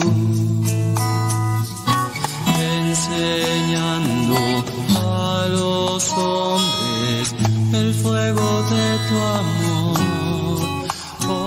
En la actualidad hay muchas personas que buscan ideologías, espiritualidades o incluso hasta religiones para tener paz, porque ciertamente nosotros vivimos embuidos en el frenesí de las actividades. Esto pareciera que hace algún tiempo solamente se miraba y se experimentaba en las ciudades, pero ese estilo de vida tan apresurado, en un modo tan activista que pareciera ser que si no hace uno algo simplemente no le rinde el día, ya se ha trasladado también a la vida del campo. Quizá no viven así todas las personas, pero es una realidad que estamos siempre movidos por la actividad. Estamos contando el tiempo y estamos contando las cosas que hacemos en el tiempo. Y ya tenemos que hacer esto y después vamos a hacer lo otro y después vamos a hacer aquello. Y esto obviamente genera estrés en la gente, preocupación, incertidumbre. Y por lo tanto mucha gente está buscando una paz. Una paz como sentimiento, de manera que ya no les preocupe tanto lo que tienen que estar haciendo. Muchas personas estarán buscando desde oraciones para tener paz hasta técnicas orientales con tal de conseguir esa paz. El cristianismo también viene a ser una opción para algunos cuando es presentado solamente como un medio para alcanzar esa paz que a veces estamos buscando por la tanta actividad que estamos generando. Debemos de tener muy claro que el cristianismo no es una técnica o una religión solamente para conseguir esa paz que posiblemente estamos buscando o esa esperanza o tranquilidad ante los problemas y las dificultades de la vida. El cristianismo es un modo radical de vivir para alcanzar con esa vivencia el premio después de esta vida, el premio en la eternidad. Así que si alguna persona está queriendo vivir su cristianismo solamente para conseguir paz y serenidad en su vida, tarde o temprano va a caer en conflicto. Cuando entonces presentamos el cristianismo como un modo de vivir para alcanzar la salvación eterna, vamos a entrar en conflicto, en pelea, en discusión, en confrontación con muchas personas, incluso familiares. Cuando nosotros estemos queriendo vivir el cristianismo, vendrá otra persona que dirá, yo también estoy siguiendo a Cristo, pero no estoy como tú de radical. Tú eres muy extremista, así no se tiene que vivir el cristianismo. Y esa persona sin duda no ha leído bien el Evangelio. Esa persona a lo mejor solamente tomó algunas partes del Evangelio, las que más le gustaban, las que se acomodaban a lo que quería o a lo que anda buscando. A ese tipo de posturas literarias se le llama ecléptico. En parte está buscando solamente aquello que no le provoque discusión o altercado con los demás. A ese tipo de persona no le gusta participar de discusiones acaloradas. Ni le gusta debatir, ni le gusta poner en claro realmente en lo que cree. Es capaz incluso de darle por su lado a las otras personas con tal de no estar discutiendo. Y con este modo de actuar muchas personas confunden el cristianismo. Hay que vivir en paz, hermano, Dios es amor y no hay por qué discutir. Hoy el Evangelio nos pone en claro que el cristianismo no es cosa sencilla. Dice en el versículo 34 con el que inicia el Evangelio el día de hoy. No crean que yo he venido a traer paz al mundo. No he venido a traer paz, sino guerra. ¿Y será que este pasaje se lo han saltado algunos? ¿Será que este pasaje no se llega a entender? No hay que pelearse por la religión, no hay que discutir por la religión. Mira, Dios es misericordia y Él acepta todo lo que nosotros dispongamos. Por todo aquello que nosotros elijamos, Dios nos perdona, Él es misericordioso. Pero no es así. He venido a poner al hombre contra su padre, a la hija contra su madre y a la nuera contra su suegra, dice el versículo 35. De modo que los enemigos de cada cual serán sus propios parientes. Ya desde ahí la religión entonces, cuando se vive de manera propia y correcta, siempre será causa de conflicto porque habrá alguien que no le guste. Ya desde el mismo momento en que empiece la exigencia, desde el mismo momento que comience el planteamiento de ideas cristianas en la vida familiar, va a provocar altercados. Y algunos dirán, pero no es conveniente estar confrontándose con el papá o la mamá por cuestiones cristianas. Eso ya no es de Dios, dirán algunos. Pero el versículo 37 remarca muy bien, el que quiere a su padre o a su madre más que a mí, no merece ser mío. El que quiere a su hijo o a su hija más que a mí, no merece ser mío. Y aquí también hay que tener cuidado con esos pensamientos extremistas, porque en este caso no estamos diciendo que por tal motivo los hijos deben de despreciar a los padres y los padres deben de despreciar a los hijos. Solamente basta recordar que uno de los mandamientos de la ley de Dios es honrarás a tu padre y a tu madre. Hay que respetarlos, hay que amarlos, hay que ayudarlos, pero ya cuando los padres se comiencen a poner de un lado que simplemente no es cristiano, vamos a poner las cosas en claro. Para eso nos hace falta conocimiento de la palabra de Dios, nos hace falta discernimiento, criterio, porque no todas las cosas se tienen que tomar de forma literal. Habrá cosas que se entienden a la primera, pero habrá otras que hay que mirar el contexto para no solamente pelear por pelear. Jesucristo discutió con sus discípulos, los discípulos discutían entre sí. La palabra discutir refiere a sacudir las ideas y quedarnos con las firmes con las sólidas, con las que tienen fundamento. Por eso es tan necesario discutir. El que no toma su cruz y me sigue no merece ser mío. Y el que trate de salvar su vida la perderá, pero el que pierda su vida por causa mía la salvará. ¿Hasta qué punto podemos llegar en la confrontación con nuestros familiares y amigos por cuestiones cristianas? Ahí cada quien tendrá que hacer su reflexión. Llegará el momento en el que quizá estamos dando vueltas en un solo punto, de ahí ya no salimos. Basta entonces hacer una pausa y esperar el momento en el que puedan presentarse otras ideas para clarificar la situación. En las discusiones no hay que buscar quién va a ganar. En las discusiones hay que buscar la verdad. Y también debemos dejar claro que no es cuestión de pelear porque, miren, hay veces que entre la misma familia ya se dejó de hablar, se distanciaron, por cuestiones religiosas, porque unos creen una cosa, otros creen otra cosa, unos opinan una cosa y otros opinan otra cosa. Cuando esas cosas suceden, es claro que las personas no saben discutir y comienzan a pelear y después no se controlan y se dicen ofensas. Y solamente el tema de la religión fue aquello que hizo que explotara la dinamita para después pelearse entre sí sacando cosas que ya traían guardadas de hace tiempo. Fue solamente el pretexto.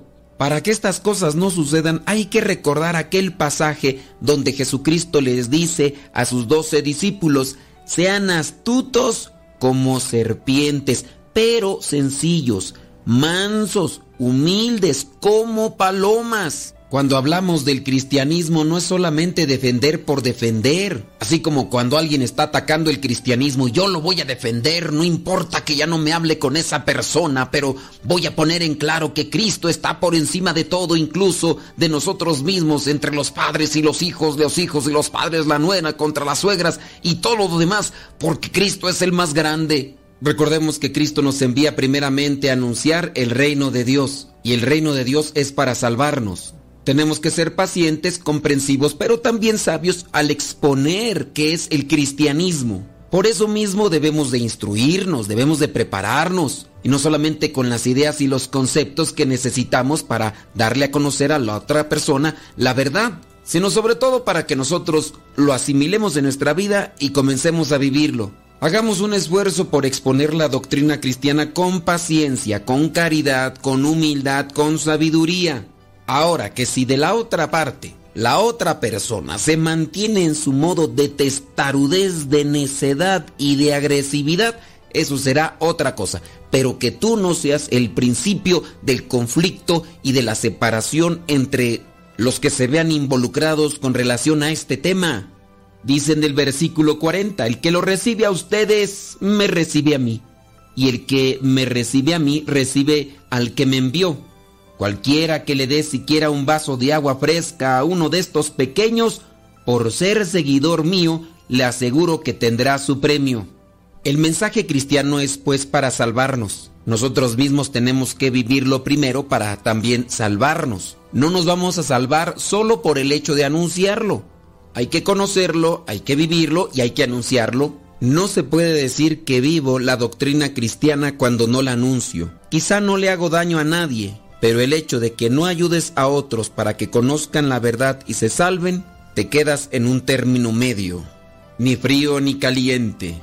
Y la sentencia para un tibio está en el Apocalipsis. Hagamos el esfuerzo hoy de conocer más sobre la palabra, hagamos todavía el esfuerzo más para vivir la palabra y hagamos también el esfuerzo de anunciarla, aunque eso nos traiga conflicto. Pero con serenidad y paciencia y con mucha humildad podremos dar a conocer la verdad que Dios ha depositado en nuestro corazón. Soy el Padre Modesto Lule de los misioneros servidores de la palabra. La bendición de Dios Todopoderoso, Padre, Hijo y Espíritu Santo, descienda sobre cada uno de ustedes y les acompañe siempre. Vayamos a vivir la palabra. Es tu palabra para mis pasos, luz en mi sendero. Lámpara es tu palabra para mis pasos, luz en mi sendero. Luz, tu palabra es la luz. Luz, tu palabra es la luz. Yo guardaré tus justos mandamientos. Mirando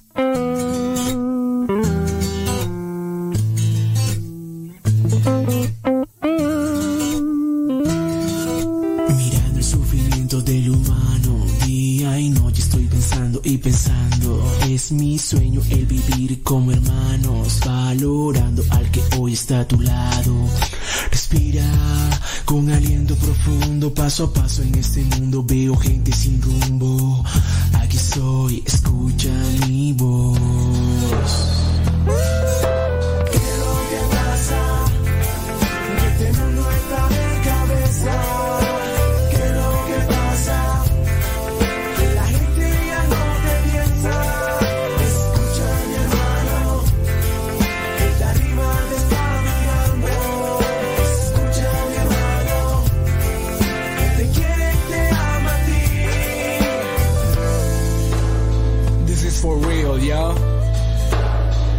Mi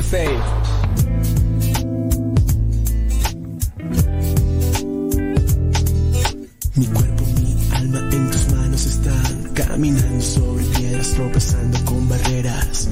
Aquí estoy luchando por ti. El tiempo pasa lento, se hace eterno mi sueño. Cada noche que yo tengo en cada estrella te siento. Aquí estoy viviendo por ti.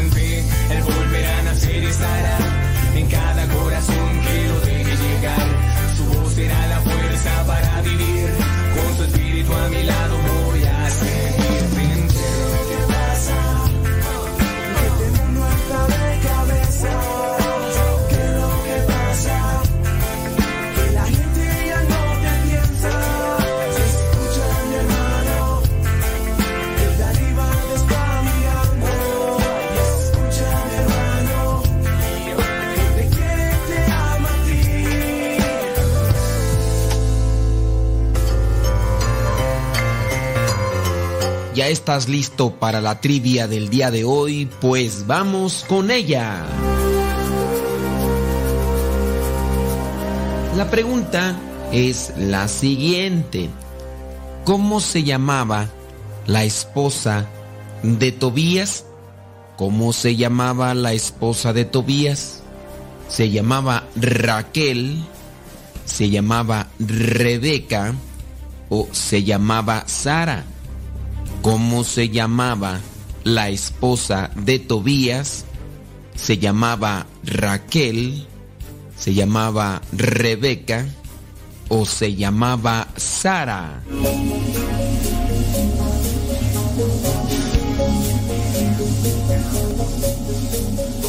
Si tu respuesta fue Raquel, pues déjame decirte que no, estás mal. Si tu respuesta fue Rebeca, pues también te equivocaste. El nombre de la esposa de Tobías es Sara y tienes que distinguir entre Tobías y Tobit. Tobit es el papá, Tobías es el hijo. De hecho, para que lo ubiques más, en el caso de Tobías, siendo el hijo, va a buscar aquella mujer para su esposa, pero llega, la encuentra, le gusta, pero tiene un defectillo. El defectillo es que los que se han casado con ella antes no se han podido unir en matrimonio. Resulta que ya son siete esposos los que ha tenido, pero antes de que se unan a ella en la noche nupcial, tú ya sabes lo que pasa en la noche nupcial, bueno, pues antes de que pase eso, ellos mueren. Ahí lo miramos en Tobit, el libro de Tobit capítulo 6, versículo 14. A él lo acompaña un ángel. El ángel se llama Rafael. Rafael es medicina de Dios. Recuerda que en la Biblia aparecen tres ángeles a los cuales nosotros los llamamos arcángeles porque tienen una misión específica. Rafael, Gabriel, que es el que da los avisos, y Miguel, que en este caso es el que llega a la batalla. Bueno, Rafael acompaña a Tobías y en Tobit capítulo 6, versículo 14 al versículo 19 hablan sobre esa situación difícil. Me gusta. Ella tiene que ser mi esposa, pero pasa eso. El ángel le dice, no te preocupes, tú pídela para tu esposa, te la van a dar, tienes que hacer esto, esto y esto, y listo, no hay problema. Pues bien, Tobías la pide a Sara para su esposa y no se la niegan, pero dentro de las cosas que realizan, ya viene el momento de la boda, viene el momento de la cena y viene el momento ya de ir a dormir. Pero pues es la noche de bodas y resulta que en Tobit capítulo 8, versículo 4, ya cuando todos se tienen que ir, dice ahí, las otras personas salieron de la habitación y cerraron la puerta. Claro, pues tienen que cerrar la puerta porque ahí está Tobías con Sara. Y pues viene la noche de bodas. Tobías dice el mismo versículo 4. Se levantó de la cama y le dijo a Sara, mi amor, levántate y hagamos oración para pedirle al Señor que tenga misericordia de nosotros y nos proteja. Ella se levantó, o sea que ya los dos estaban ya listos, ella se levantó y los dos comenzaron a orar así, pidiendo a Dios que los protegiera. Alabado seas, Dios de nuestros antepasados. Alabado sea tu nombre por siempre. Que el cielo y la creación entera te alaben por todos los siglos. Tú creaste a Adán y le diste a su esposa Eva como compañera y apoyo, y de ellos dos nació todo el género humano. Tú dijiste, no es bueno que el hombre esté solo, le voy a hacer alguien que sea una ayuda adecuada para él. Ahora, yo no tomo a esta mujer movido por deseos impuros, sino con intenciones sinceras. Dígnate tener compasión de mí y de ella, y concédenos llegar juntos a la vejez. Y ambos añadieron, amén, amén, y se acostaron para pasar la noche. Es una lectura que se encuentra en Tobit capítulo 8, versículos del 4 al 8 y esta lectura es tomada también para las celebraciones eucarísticas donde hay boda, en las misas donde se celebra también el sacramento del matrimonio, esta lectura es una de las que se pueden tomar porque hay varias, varias lecturas.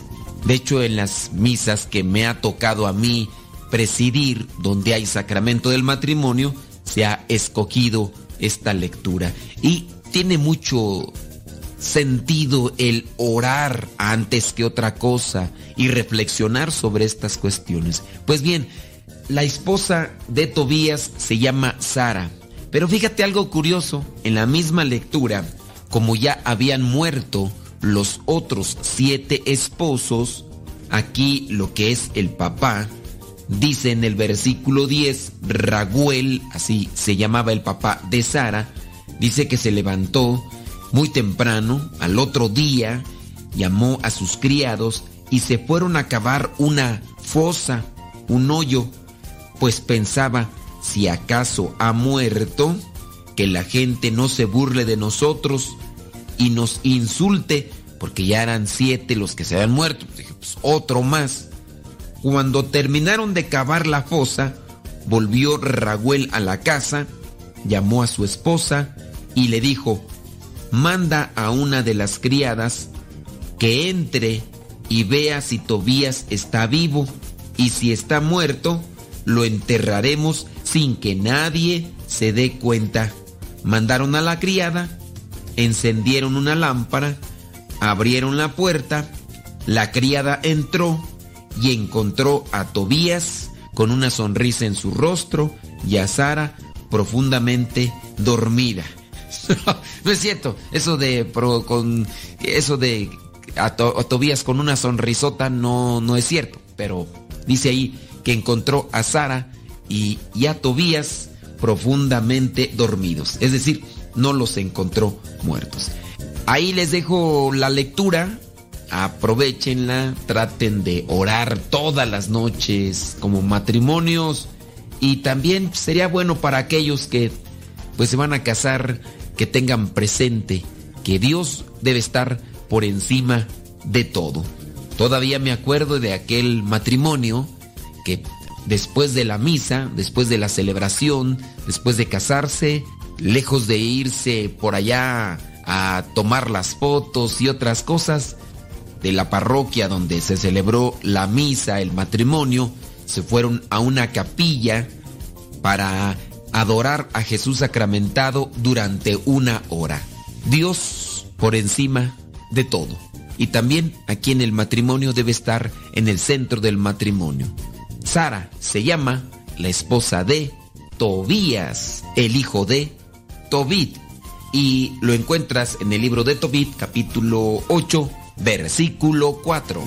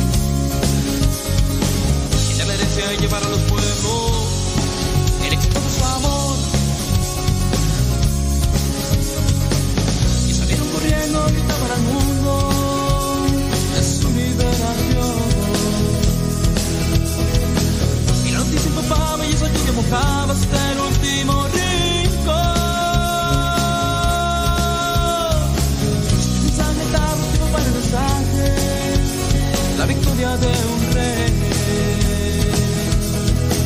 Cuando el hombre se hizo hombre, se hizo hombre y la mujer. ¡Levántate, católico! Católico. Levántate. Levántate.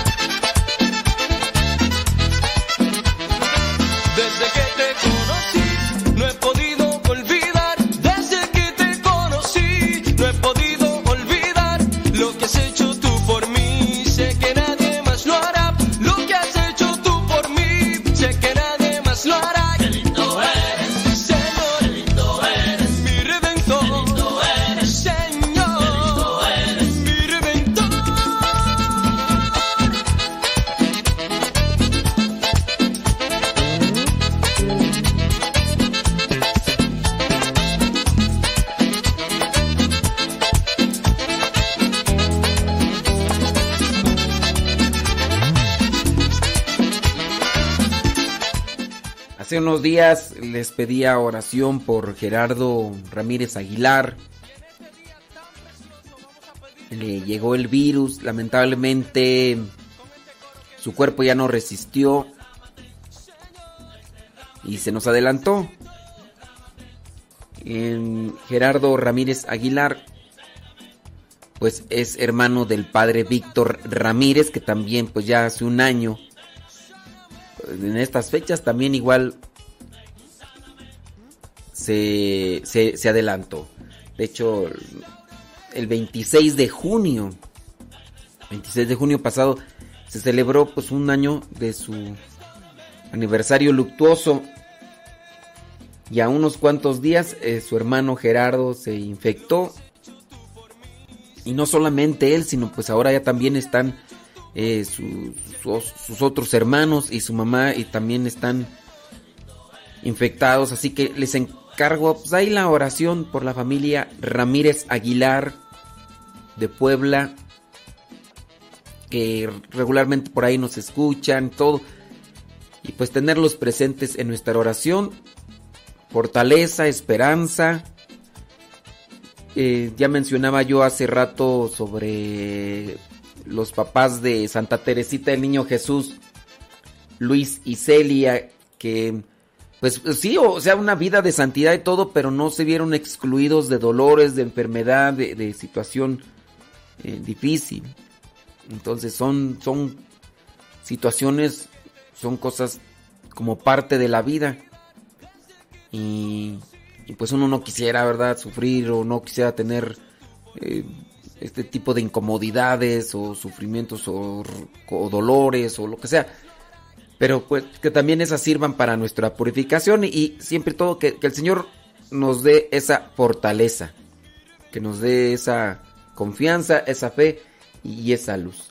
Entonces ahí cuando ustedes tengan ahí chancecito, les encargo una oración por la familia Ramírez Aguilar y, y bueno, hace unos cuantos días, eh, que duró como una semana, algo así, Gerardo, es que esta variante del COVID, pues dicen que viene más, más fuerte. De hecho, tiene menos síntomas. Tanto así que él dice que ya esto del perder el sentido del gusto o del olfato casi no se da. Con la nueva variante es más rápida, más letal. Entonces hay que, hay que cuidarse, hay que seguirse cuidando y, y pues pues ya también lo que, Dios disponga, ¿no? Sobre todo que, nosotros dispongamos vivir conforme a su plan de salvación. Ven, ven.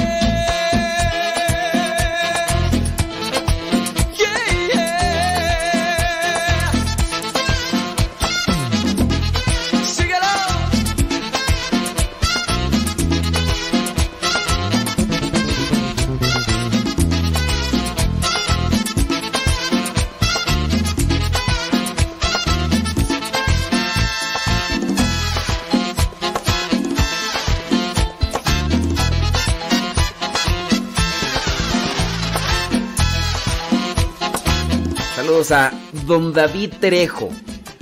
Saludos, don David Trejo. Oh, don David Trejo, ya. Ya, ya. Ya, ya, ya nos dejó de mandar mensajes como antes, don David Trejo.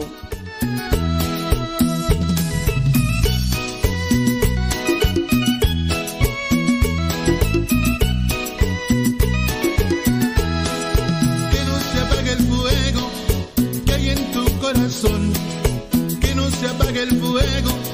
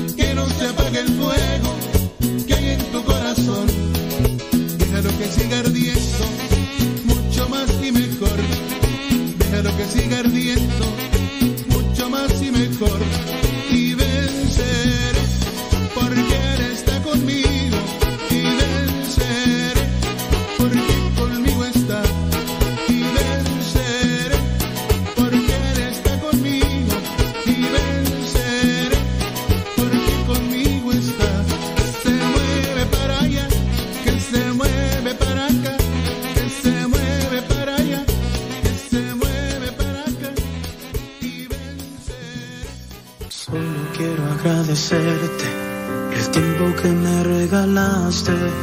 Cuando todo creía perdido, me enseñaste lo que es el amor. ¡Ánimo! ¿Cómo dice? Entraste a mis pensamientos, tocaste a mi corazón, hiciste realidad mis sueños. Sin ti ¡Ay, ya no más! Puedo mirar Saludos, Nercy Navarro.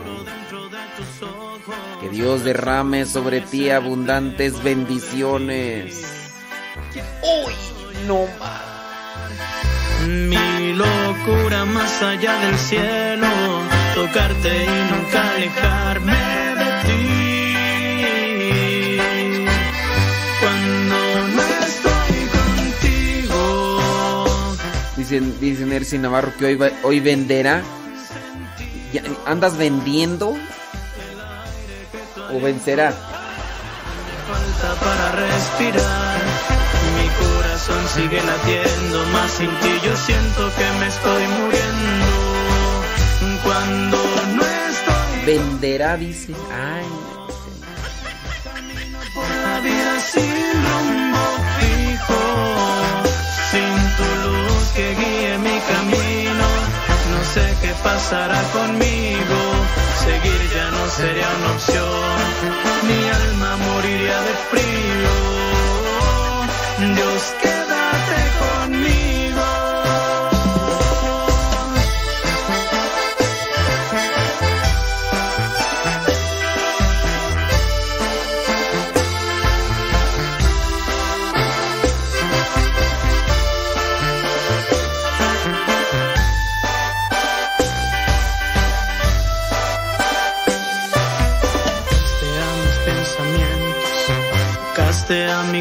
corazón, hiciste realidad, sin ti ya no sabría quién soy.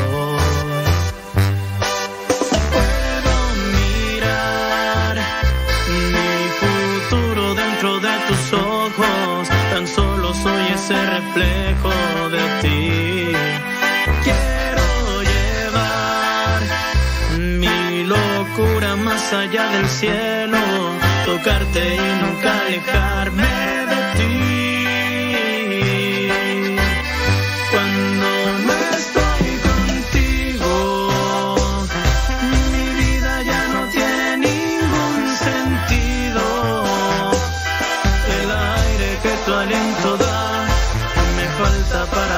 Respirar.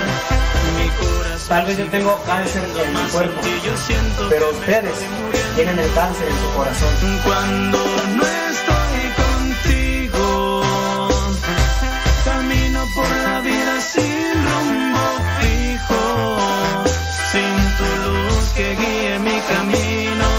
No sé qué pasará conmigo, seguir ya no sería una opción. Mi alma moriría de frío.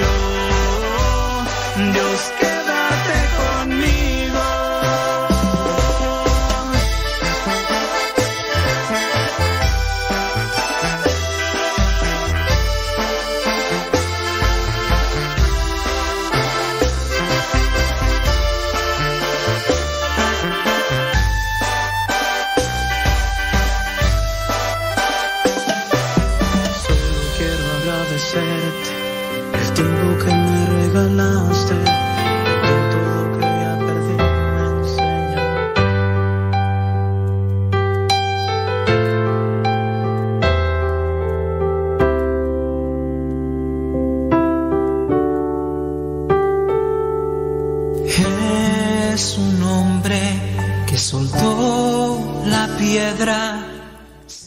encontré un artículo y dice el artículo que por qué nuestras oraciones deben ser cortas. San Benito dice, San Benito el de la medalla para que lo ubiques, San Benito dice que por encima de todo nuestras oraciones deben de ser auténticas. En el siglo VI, San Benito el padre de la vida monástica occidental, formuló una regla específica para sus monjes. En el documento San Benito les aconseja a los religiosos hacer oraciones cortas. Yo no sé tú cómo hagas tus oraciones. En el documento, San Benito dice, la oración debe, por lo tanto, ser corta y pura, a menos que se prolongue bajo la inspiración de la gracia divina. En la comunidad, sin embargo, la oración debe ser siempre breve y cuando el superior dé la señal, todos deben levantarse juntos. Yo espero que tú sepas la distinción entre orar y rezar. Orar y rezar. Eso no significa que los monjes no deberían rezar durante largos periodos de tiempo. Según el comentario de un benedictino que dice así, después de hacer una oración, una persona reza en su corazón. Y eso es considerado oración.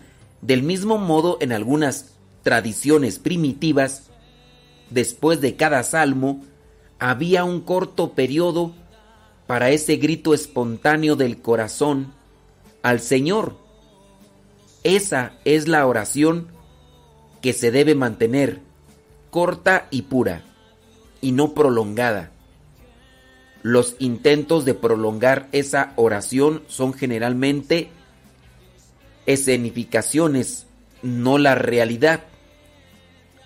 San Benito quería que sus monjes rezaran con sus corazones, no para llamar la atención de los demás. Como San, Benito mismo escribió en la regla, dice, debemos saber que Dios considera nuestra pureza de corazón y lágrimas de compunción, no muestras, no nuestras muchas palabras. Entonces, la pureza de corazón y las lágrimas. En ese sentido, la regla de San Benito no se aplica solo a las oraciones hechas en público, sino también a nuestras oraciones particulares dichas en la comunidad de nuestra propia casa. La oración no debe enfocarse en la duración, sino en el corazón. Dios quiere oír las oraciones que vienen de lo más profundo de nuestros corazones. Cuando hacemos eso, nosotros lo invitamos a entrar en nuestras vidas y le permitimos sondear nuestras heridas más profundas. Él es el médico divino y puede curarnos cuando le abrimos nuestros corazones.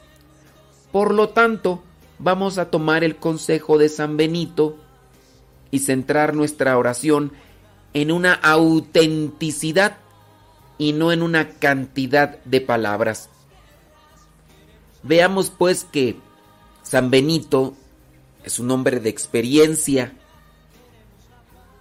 y que también podemos aceptar estos consejos de un hombre que nos lleva un camino adelantado en la cuestión de oración y también en una vida entregada al Señor. Podríamos nosotros decir, pues a mí no. Yo voy a hacer oraciones largas. Yo voy a hacer oraciones en este estilo. No, no así. Eh, mejor tratemos de tomar ejemplo, ponerlo en práctica y ya lo que Dios disponga, lo que Dios diga para cada uno de nosotros. ¿Cómo hacen ustedes su oración? Yo sí soy de los que cuando estoy ante Jesús sacramentado hago calculatorias, por ejemplo, o en silencio, pensando en cierta situación y, y presentándosela a Dios. Por ejemplo, alguien me avisa y me dice, estoy enfermo, es una persona conocida, cercana, y le presento a Dios. Y así cuando incluso ni les conozco, pero sé de su aflicción, de su dolor, porque ustedes me lo comparten, yo le digo a mi buen Dios, te pido por fulano, por fulana, por los que me dejaron mensaje en el programa, para que tú, Señor, les des fortaleza, ánimo y les des luz para que ellos no se extravíen de tu camino. No sé de ustedes cómo hagan la oración, pero esa es una de las formas que yo uso para mis momentos de adoración ante Jesús sacramentado. escogida por Dios. Eres, Señora, la reina, madre del Señor. Dulzura que abraza el bien, ternura que hace florecer en las almas bondad y humildad. Eres tú, nuestra madre regalo de Dios, que por meses tu seno llevó la alegría de la salvación.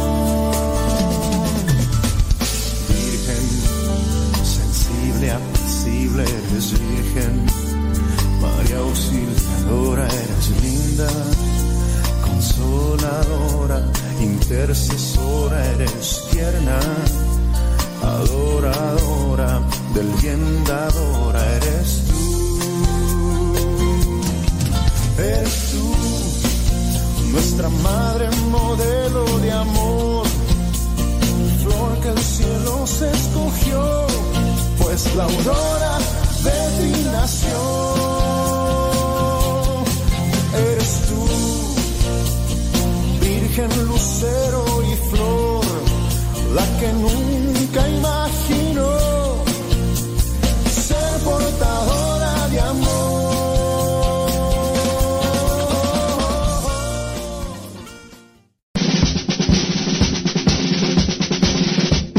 Una frase o un pensamiento quizá no cambien tu vida, pero te podrá ayudar para generar una reflexión que te lleve a un cambio en tu manera de vivir. Vámonos al segmento Las frases del Facebook.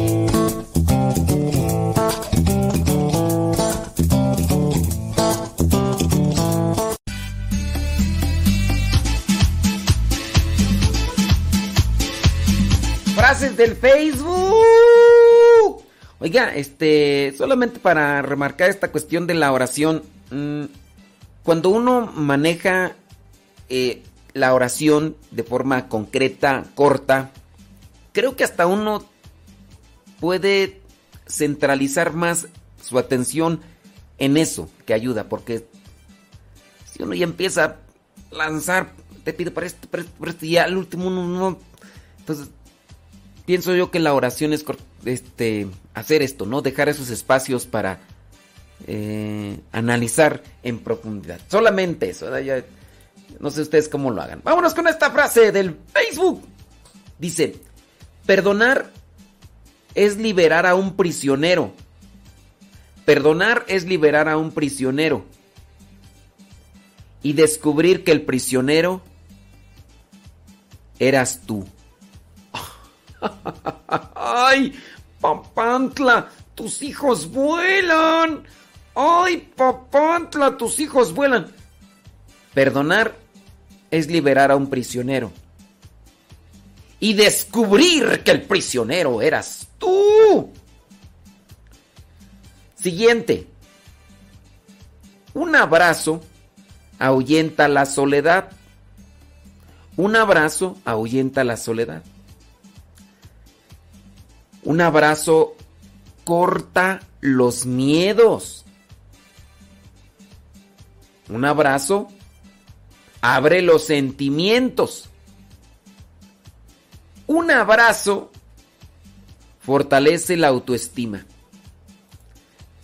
Claro, también hay que tener cuidado, no vamos a andar ahí abrazando, queriendo despertar cosas que no, no, no, no, no, no. Entonces hay que tener cuidado con respecto a los abrazos, ciertamente, pero si tienes a alguien a quien abrazar, recuerda, un abrazo ahuyenta la soledad, corta los miedos, abre los sentimientos y fortalece la autoestima. Que no pase un día, si es que tienes esa persona a tu lado, que no pase un día de en el que puedas abrazarlo y que no pase un día sin abrazarlo. Digo, digo. Eh, es una recomendación que te doy porque el padre modesto soy. ¿eh?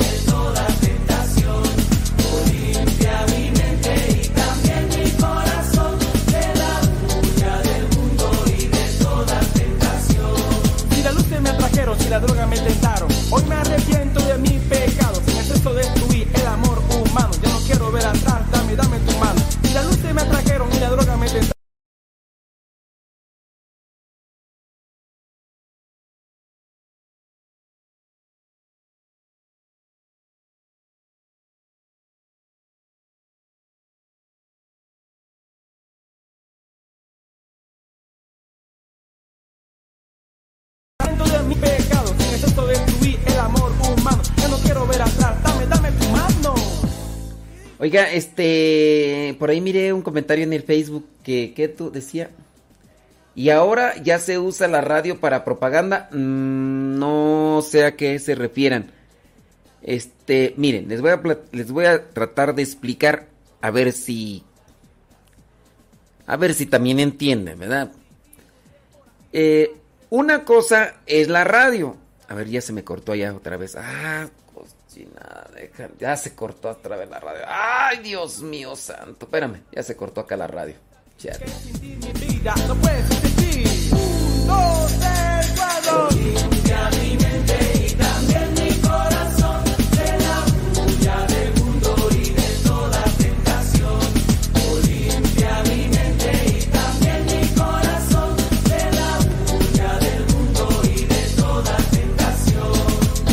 Creador, la juventud de hoy, camina con valor por la senda de tu amor. Es el camino, la que la tarea, que yo sea para ti, esta es la manera. Mi divino creador, la juventud de hoy, camina con valor por la senda de tu amor. Es el camino, la que la tarea, que yo sea para ti, esta es la manera. Un, dos,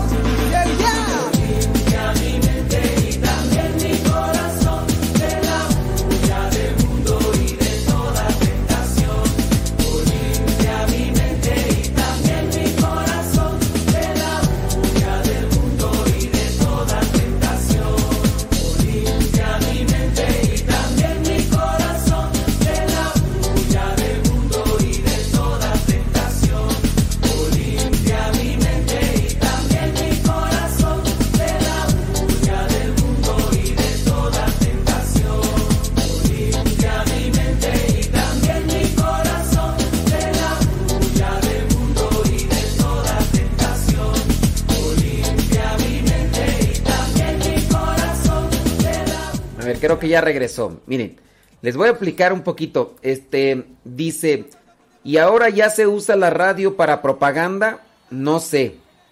No, no, es, eh, pasa esto, miren. La radio, eh, Radio Sepa no, no tiene propaganda, no tiene comerciales. Pero sepan que son dos computadoras diferentes. Una computadora la utilizo para la transmisión de Radio Cepa. Y esta otra computadora que tiene otro programa que tengo que configurar y desde ahí se transmite para Facebook y YouTube. Ahora, tengo que poner un reproductor eh, para que se escuche la radio y, eso, y ese audio se pase a, al Facebook y a YouTube. Pero no sé si esa página con ese reproductor de la radio tiene comerciales. Puede ser que sí. Puede ser que sí. Si es que salió un comercial ahí, o en inglés, o, o salió un comercial de algo, avísenme. Más que estarme ahí juzgando de que ahora ya es comercial y que no sé qué. Avísenme, porque entonces eso más bien es de la página que está sacando el audio de Radio Cepa que está poniendo comerciales. Pero como esa es una página comercial, esa página la puse por una situación. Cuando está funcionando la radio y estoy transmitiendo en Facebook y en YouTube, si se corta la transmisión en lo que vendrían ser los usos que yo tenía antes, tenía yo que darle manualmente cuando ustedes me avisaban. Entonces ustedes me avisaban, ya se cortó, entonces yo tenía que ir de manera manual y buscar el reproductor de la radio y darle otra vez clic para que se activara. Pero encontré esta página que se activa automáticamente, pero es una página comercial que tiene mensajes y todo demás. Entonces, puede ser, puede ser que esa página también esté metiendo comerciales en audio. Puede ser que esa página tenga comerciales en audio. Avísenme más que decirme o juzgarme acá de ahora ya tiene ahora ya tiene comerciales. Ahora ya se usa la radio Radio Cepa para la propaganda. En vez de decirme eso, díganme, padre, salió un comercial de colchones o salió un comercial que ya saben que aquí no ponemos comerciales. De hecho, yo les he corregido a Pati a Paco y a los demás hermanos que han dicho, vámonos a unos comerciales. Por ejemplo, el hermano Bienvenido con su programa dice, vamos a unos comerciales. Le dije a Bienvenido, le dije a, a Lalo y le dije a otros hermanos y a Pati y Paco, no son comerciales los que se ponen en la radio, en Radio Cepa. Comerciales es donde comercias con algo, por ejemplo, toma este refresco, ve a comprar, está, eso es comercial. Acá son invitaciones, este, invitación a un retiro, este, escucha, son mensajes. Entonces no hay, aquí no, no, es, no es una radio comercial, de comercial es donde se comercia. Ni en Radio María hay comercio. Ni en Radio María hay comercio. Es, también allá son mensajes y nada más ponen anuncios del, del gobierno porque pero sí si es que que están saliendo avísenme porque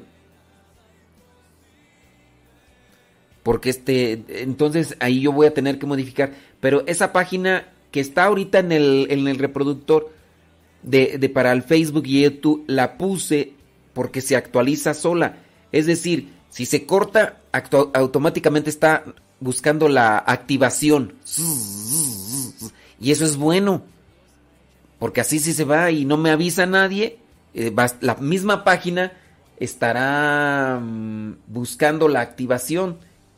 Y ya sin, sin necesidad de que ustedes me, me, lo estén diciendo, eh, ya a ustedes mismos les va a ayudar. ¿Sí? Ándenles pues. Entonces, si aparecen en Facebook y en YouTube, no sé si se acuerdan que en algún momento cuando estuve poniendo la homilía del padre Ricardo López, salían unos que hasta salió de lo, del menudo, de la serie de menudo y otras cosas más.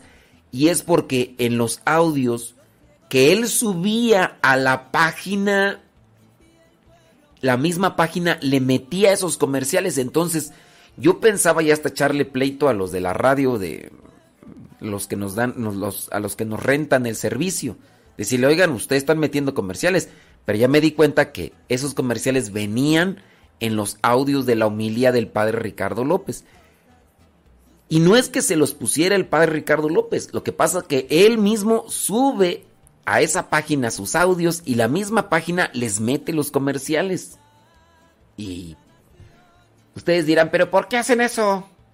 ¿Por, por qué? ¿Por qué hacen eso? Pues porque son páginas con un servicio gratuito, entre comillas. O sea, nosotros hacemos uso de esas páginas para que a ustedes les llegue el audio, pero hay comerciales y pues no nos cobran, pero ellos ponen sus comerciales. Por ejemplo, hace algún tiempo yo promovía mucho un número de teléfono, que todavía de hecho están los números de teléfono para la gente que no tiene internet y que ahí puede escuchar Radio Cepa. Pero cuando ustedes escuchan Radio Cepa por esos números de teléfono, marcando esos números de teléfono, de vez en cuando sí van a escuchar comerciales. Comerciales que pone la empresa o la compañía eh, que ofrece ese servicio.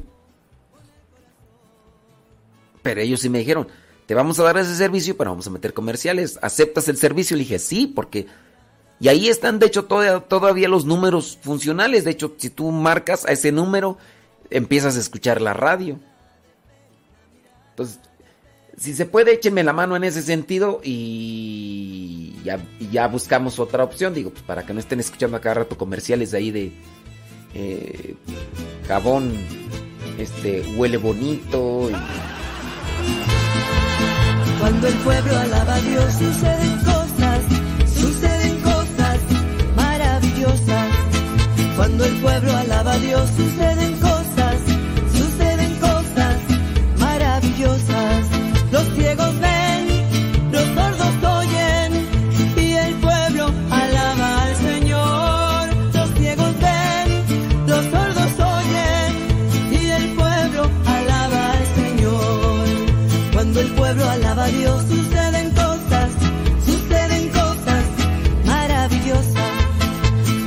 pueblo alaba a Dios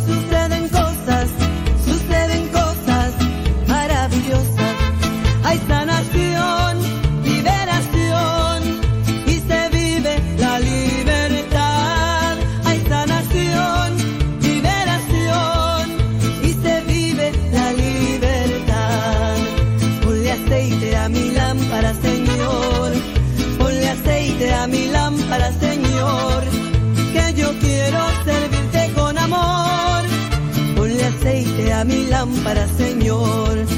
Ponle aceite a mi lámpara, Señor.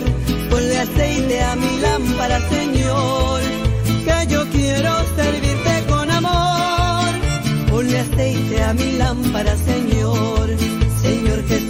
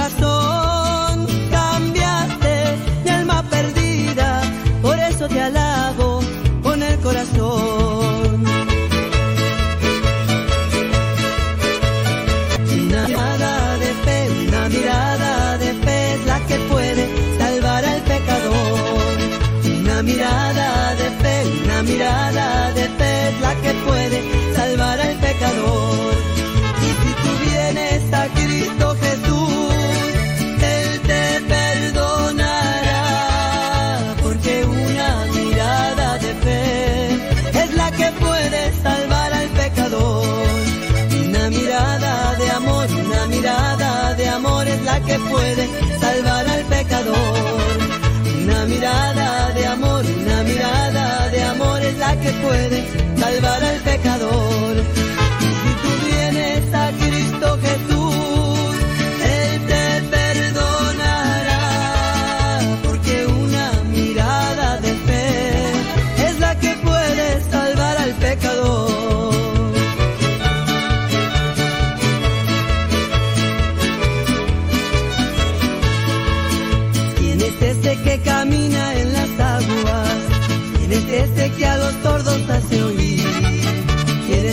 que a los muertos resucita? ¿Quién es ese que su nombre quiere oír? Es Jesús, es Jesús, Dios y hombre que nos guía con su luz.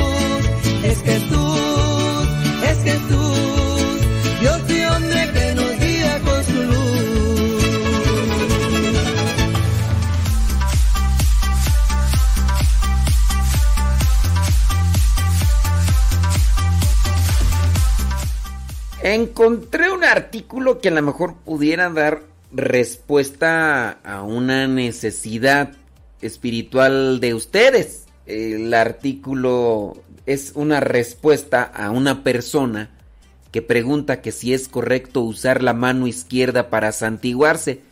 Yo en algunos momentos les he mencionado que si esta pregunta viene porque ustedes vieron que una persona así se santigua con la mano izquierda o porque miraron un video. Les he dicho que en las transmisiones en video a través de las redes sociales muchas veces tienen el efecto inverso. Es decir, las personas se santiguan con la mano derecha, pero cuando está saliendo este video en internet, en la transmisión en vivo, se ve como si lo estuvieran haciendo en mano izquierda. Es como que un efecto que tienen. No sé por qué será así, pero... Y algunos pues me han dicho, no, es que yo miré un video y miré que el padre se santiguó. Muy bien. Pero miré este artículo que va en referencia a una mamá que hace su pregunta porque dice que su hijo es zurdo. Y yo digo, ah, pues este artículo puede servir para las personas que igual si no tienen la dificultad, por lo menos escuchan y pueden orientar a quien tenga esta duda. Una lectora preguntó, ¿es correcto usar la mano izquierda para santiguarse? La lectora dice, yo soy zurda y a veces lo hago con la mano derecha o con la izquierda. Pero ahora me percato de esto. En especial, dice la lectora, eh, la que escribe, porque tiene un hijo de cuatro años que también es zurdo y le está enseñando a rezar. Y cuando hace la crucecita, lo ve ella, a su hijo, que hace la señal con la izquierda. Dice, en el pasado, recuerda a esta persona que escribe, que su mamá le decía que debe ser con la mano derecha. Ahora pregunta a la persona que escribe que qué tan cierto es esto. Dice que le gustaría saberlo para saber y corregir a su hijo y también para corregirse ella. Dice, o bien hacerlo de forma natural, como me sienta. Dice, eh, escribo con la izquierda, me persigno con esa. Y entonces ahí se tiene que ir al Catecismo de la Iglesia Católica número 2157. El cristiano comienza su jornada, sus oraciones y acciones con la señal de la cruz. En el nombre del Padre, el Hijo, el Espíritu Santo. Amén. El bautizado consagra la jornada a la gloria de Dios e invoca la gracia del Señor que le permite actuar en el Espíritu como hijo del Padre. La señal de la cruz nos fortalece en las tentaciones y en las dificultades. Es tomado del Catecismo de la Iglesia Católica. El primero que hizo la señal de la cruz fue el mismo Cristo, que extendió sus brazos en la cruz, y sus brazos extendidos entre el cielo y la tierra trazaron el signo indeleble de tu alianza. Eso dice la plegaria eucarística de reconciliación número uno. Al principio, en los primeros siglos, era costumbre hacer la señal de la cruz sobre la frente. Luego se extendió poco a poco a lo que hoy hacemos, hacer la gran cruz sobre nosotros mismos, desde la frente al pecho y desde el hombro izquierdo al hombro derecho. Pero en la iglesia oriental, a diferencia de Occidente, los fieles aún hoy primero se tocan con la mano derecha el hombro derecho y luego el izquierdo.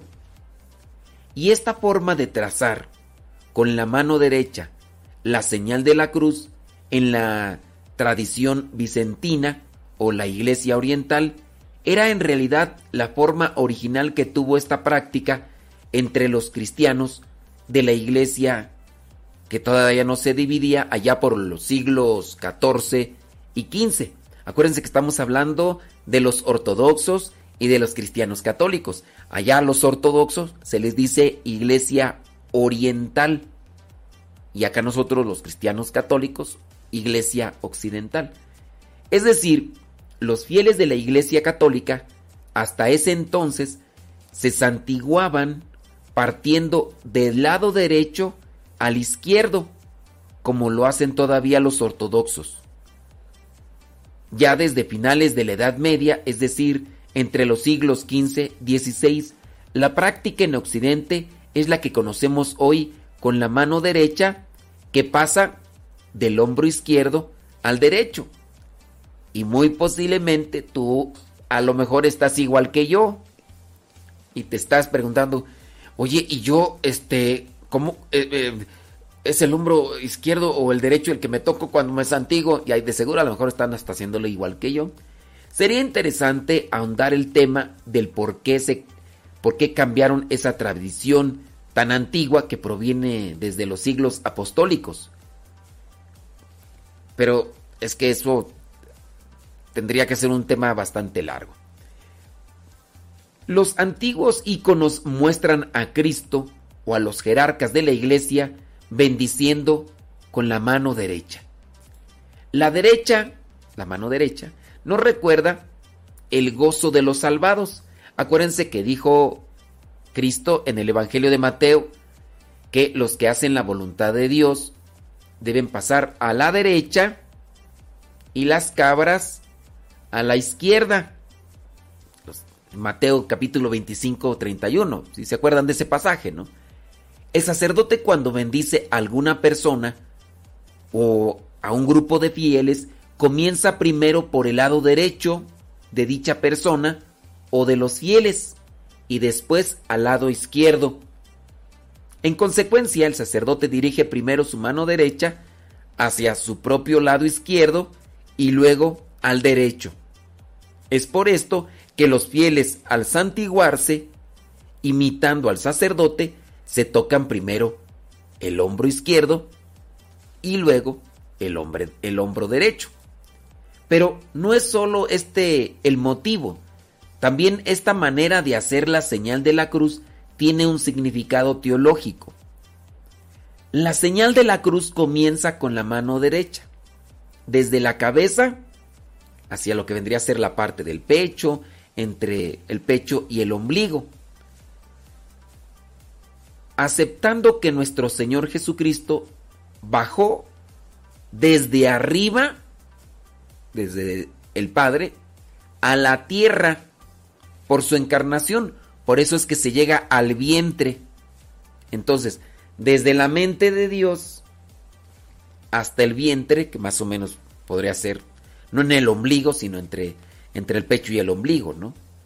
Entonces, Dios, Jesús, se hace carne y baja hasta nosotros, en la encarnación.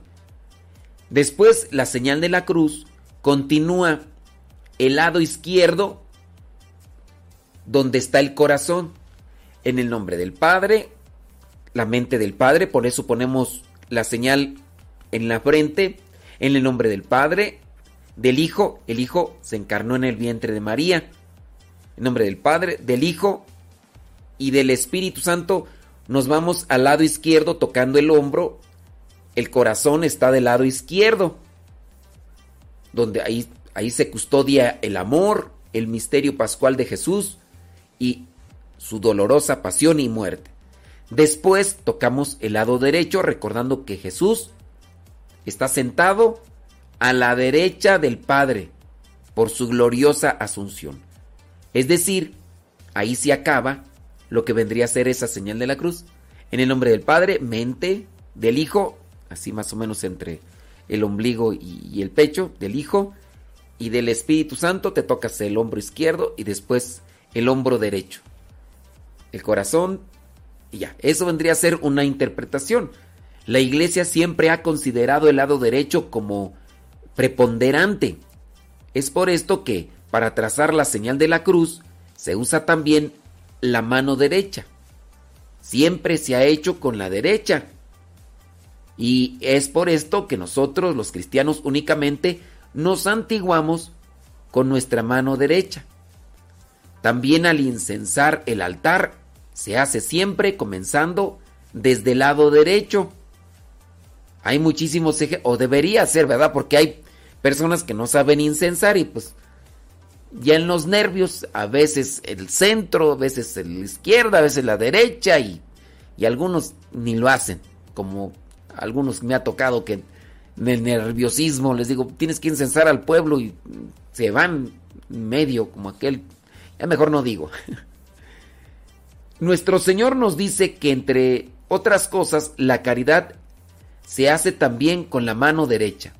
Acuérdense de lo que dice Mateo capítulo 6 versículo 3, que dice, tú en cambio cuando hagas limosna, que no sepa tu izquierda lo que hace tu derecha. Y estoy seguro que la mano izquierda nunca se ha puesto celosa de lo que hace la derecha. La respuesta en sí, nosotros no tenemos ninguna autoridad para cambiar, negar o criticar según nuestra manera de pensar la tradición cristiana que hoy y desde hace muchos siglos observamos. También en el ámbito de la vida social hay protocolos que respetamos aunque no conozcamos ni origen ni significado. Cuando, por ejemplo, se saluda a alguien, se le da la mano derecha, no la izquierda. Las reglas de buena educación en la sociedad no son meras formalidades, sino que expresan respeto y cordialidad. Tratemos de apegarnos a eso para también hacer un esfuerzo, aunque sean zurdos, hacer un esfuerzo y santiguarse con la mano derecha. He dicho, he dicho.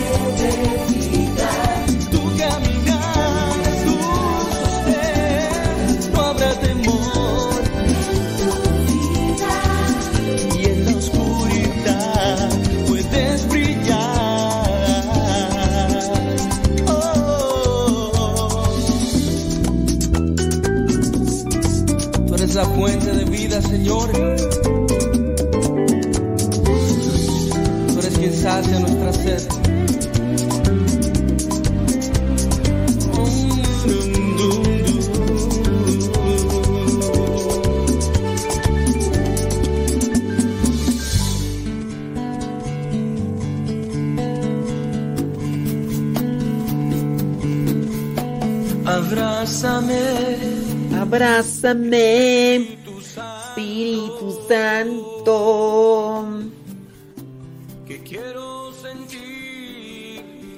¿Saben qué? Eh, ya se terminó. Ya se terminó el tiempo para el programa Al que madruga. Así que nos despedimos de Facebook y de YouTube. Recuerden pasar a, a Radio Cepa. Pásenle a Radio Cepa. Si gustan. Si gustan, pásenle a Radio Cepa. Ahí estamos conectados. Para que. Para que sigan escuchando música que no puedo eh, programar cuando estamos acá en. Cuando no estamos en, en- en Facebook y YouTube. ¿Sale, vale? Ahora, órale pues. Vamos a tener cápsulas y demás. Ya no he puesto la rondalla morena porque ya registraron las canciones.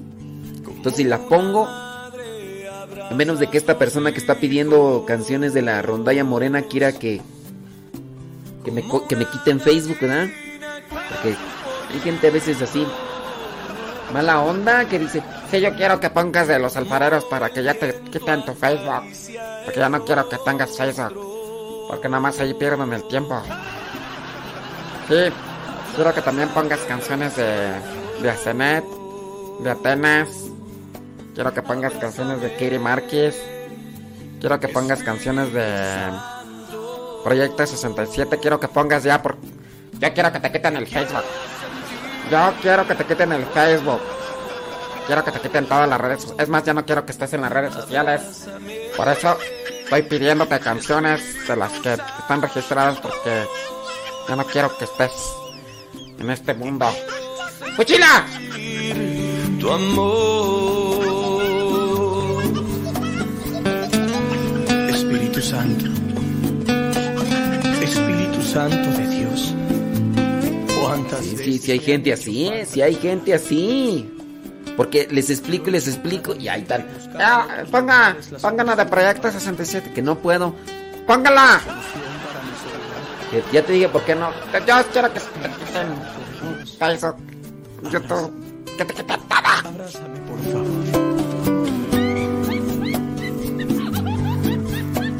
Abrázame, Espíritu Santo,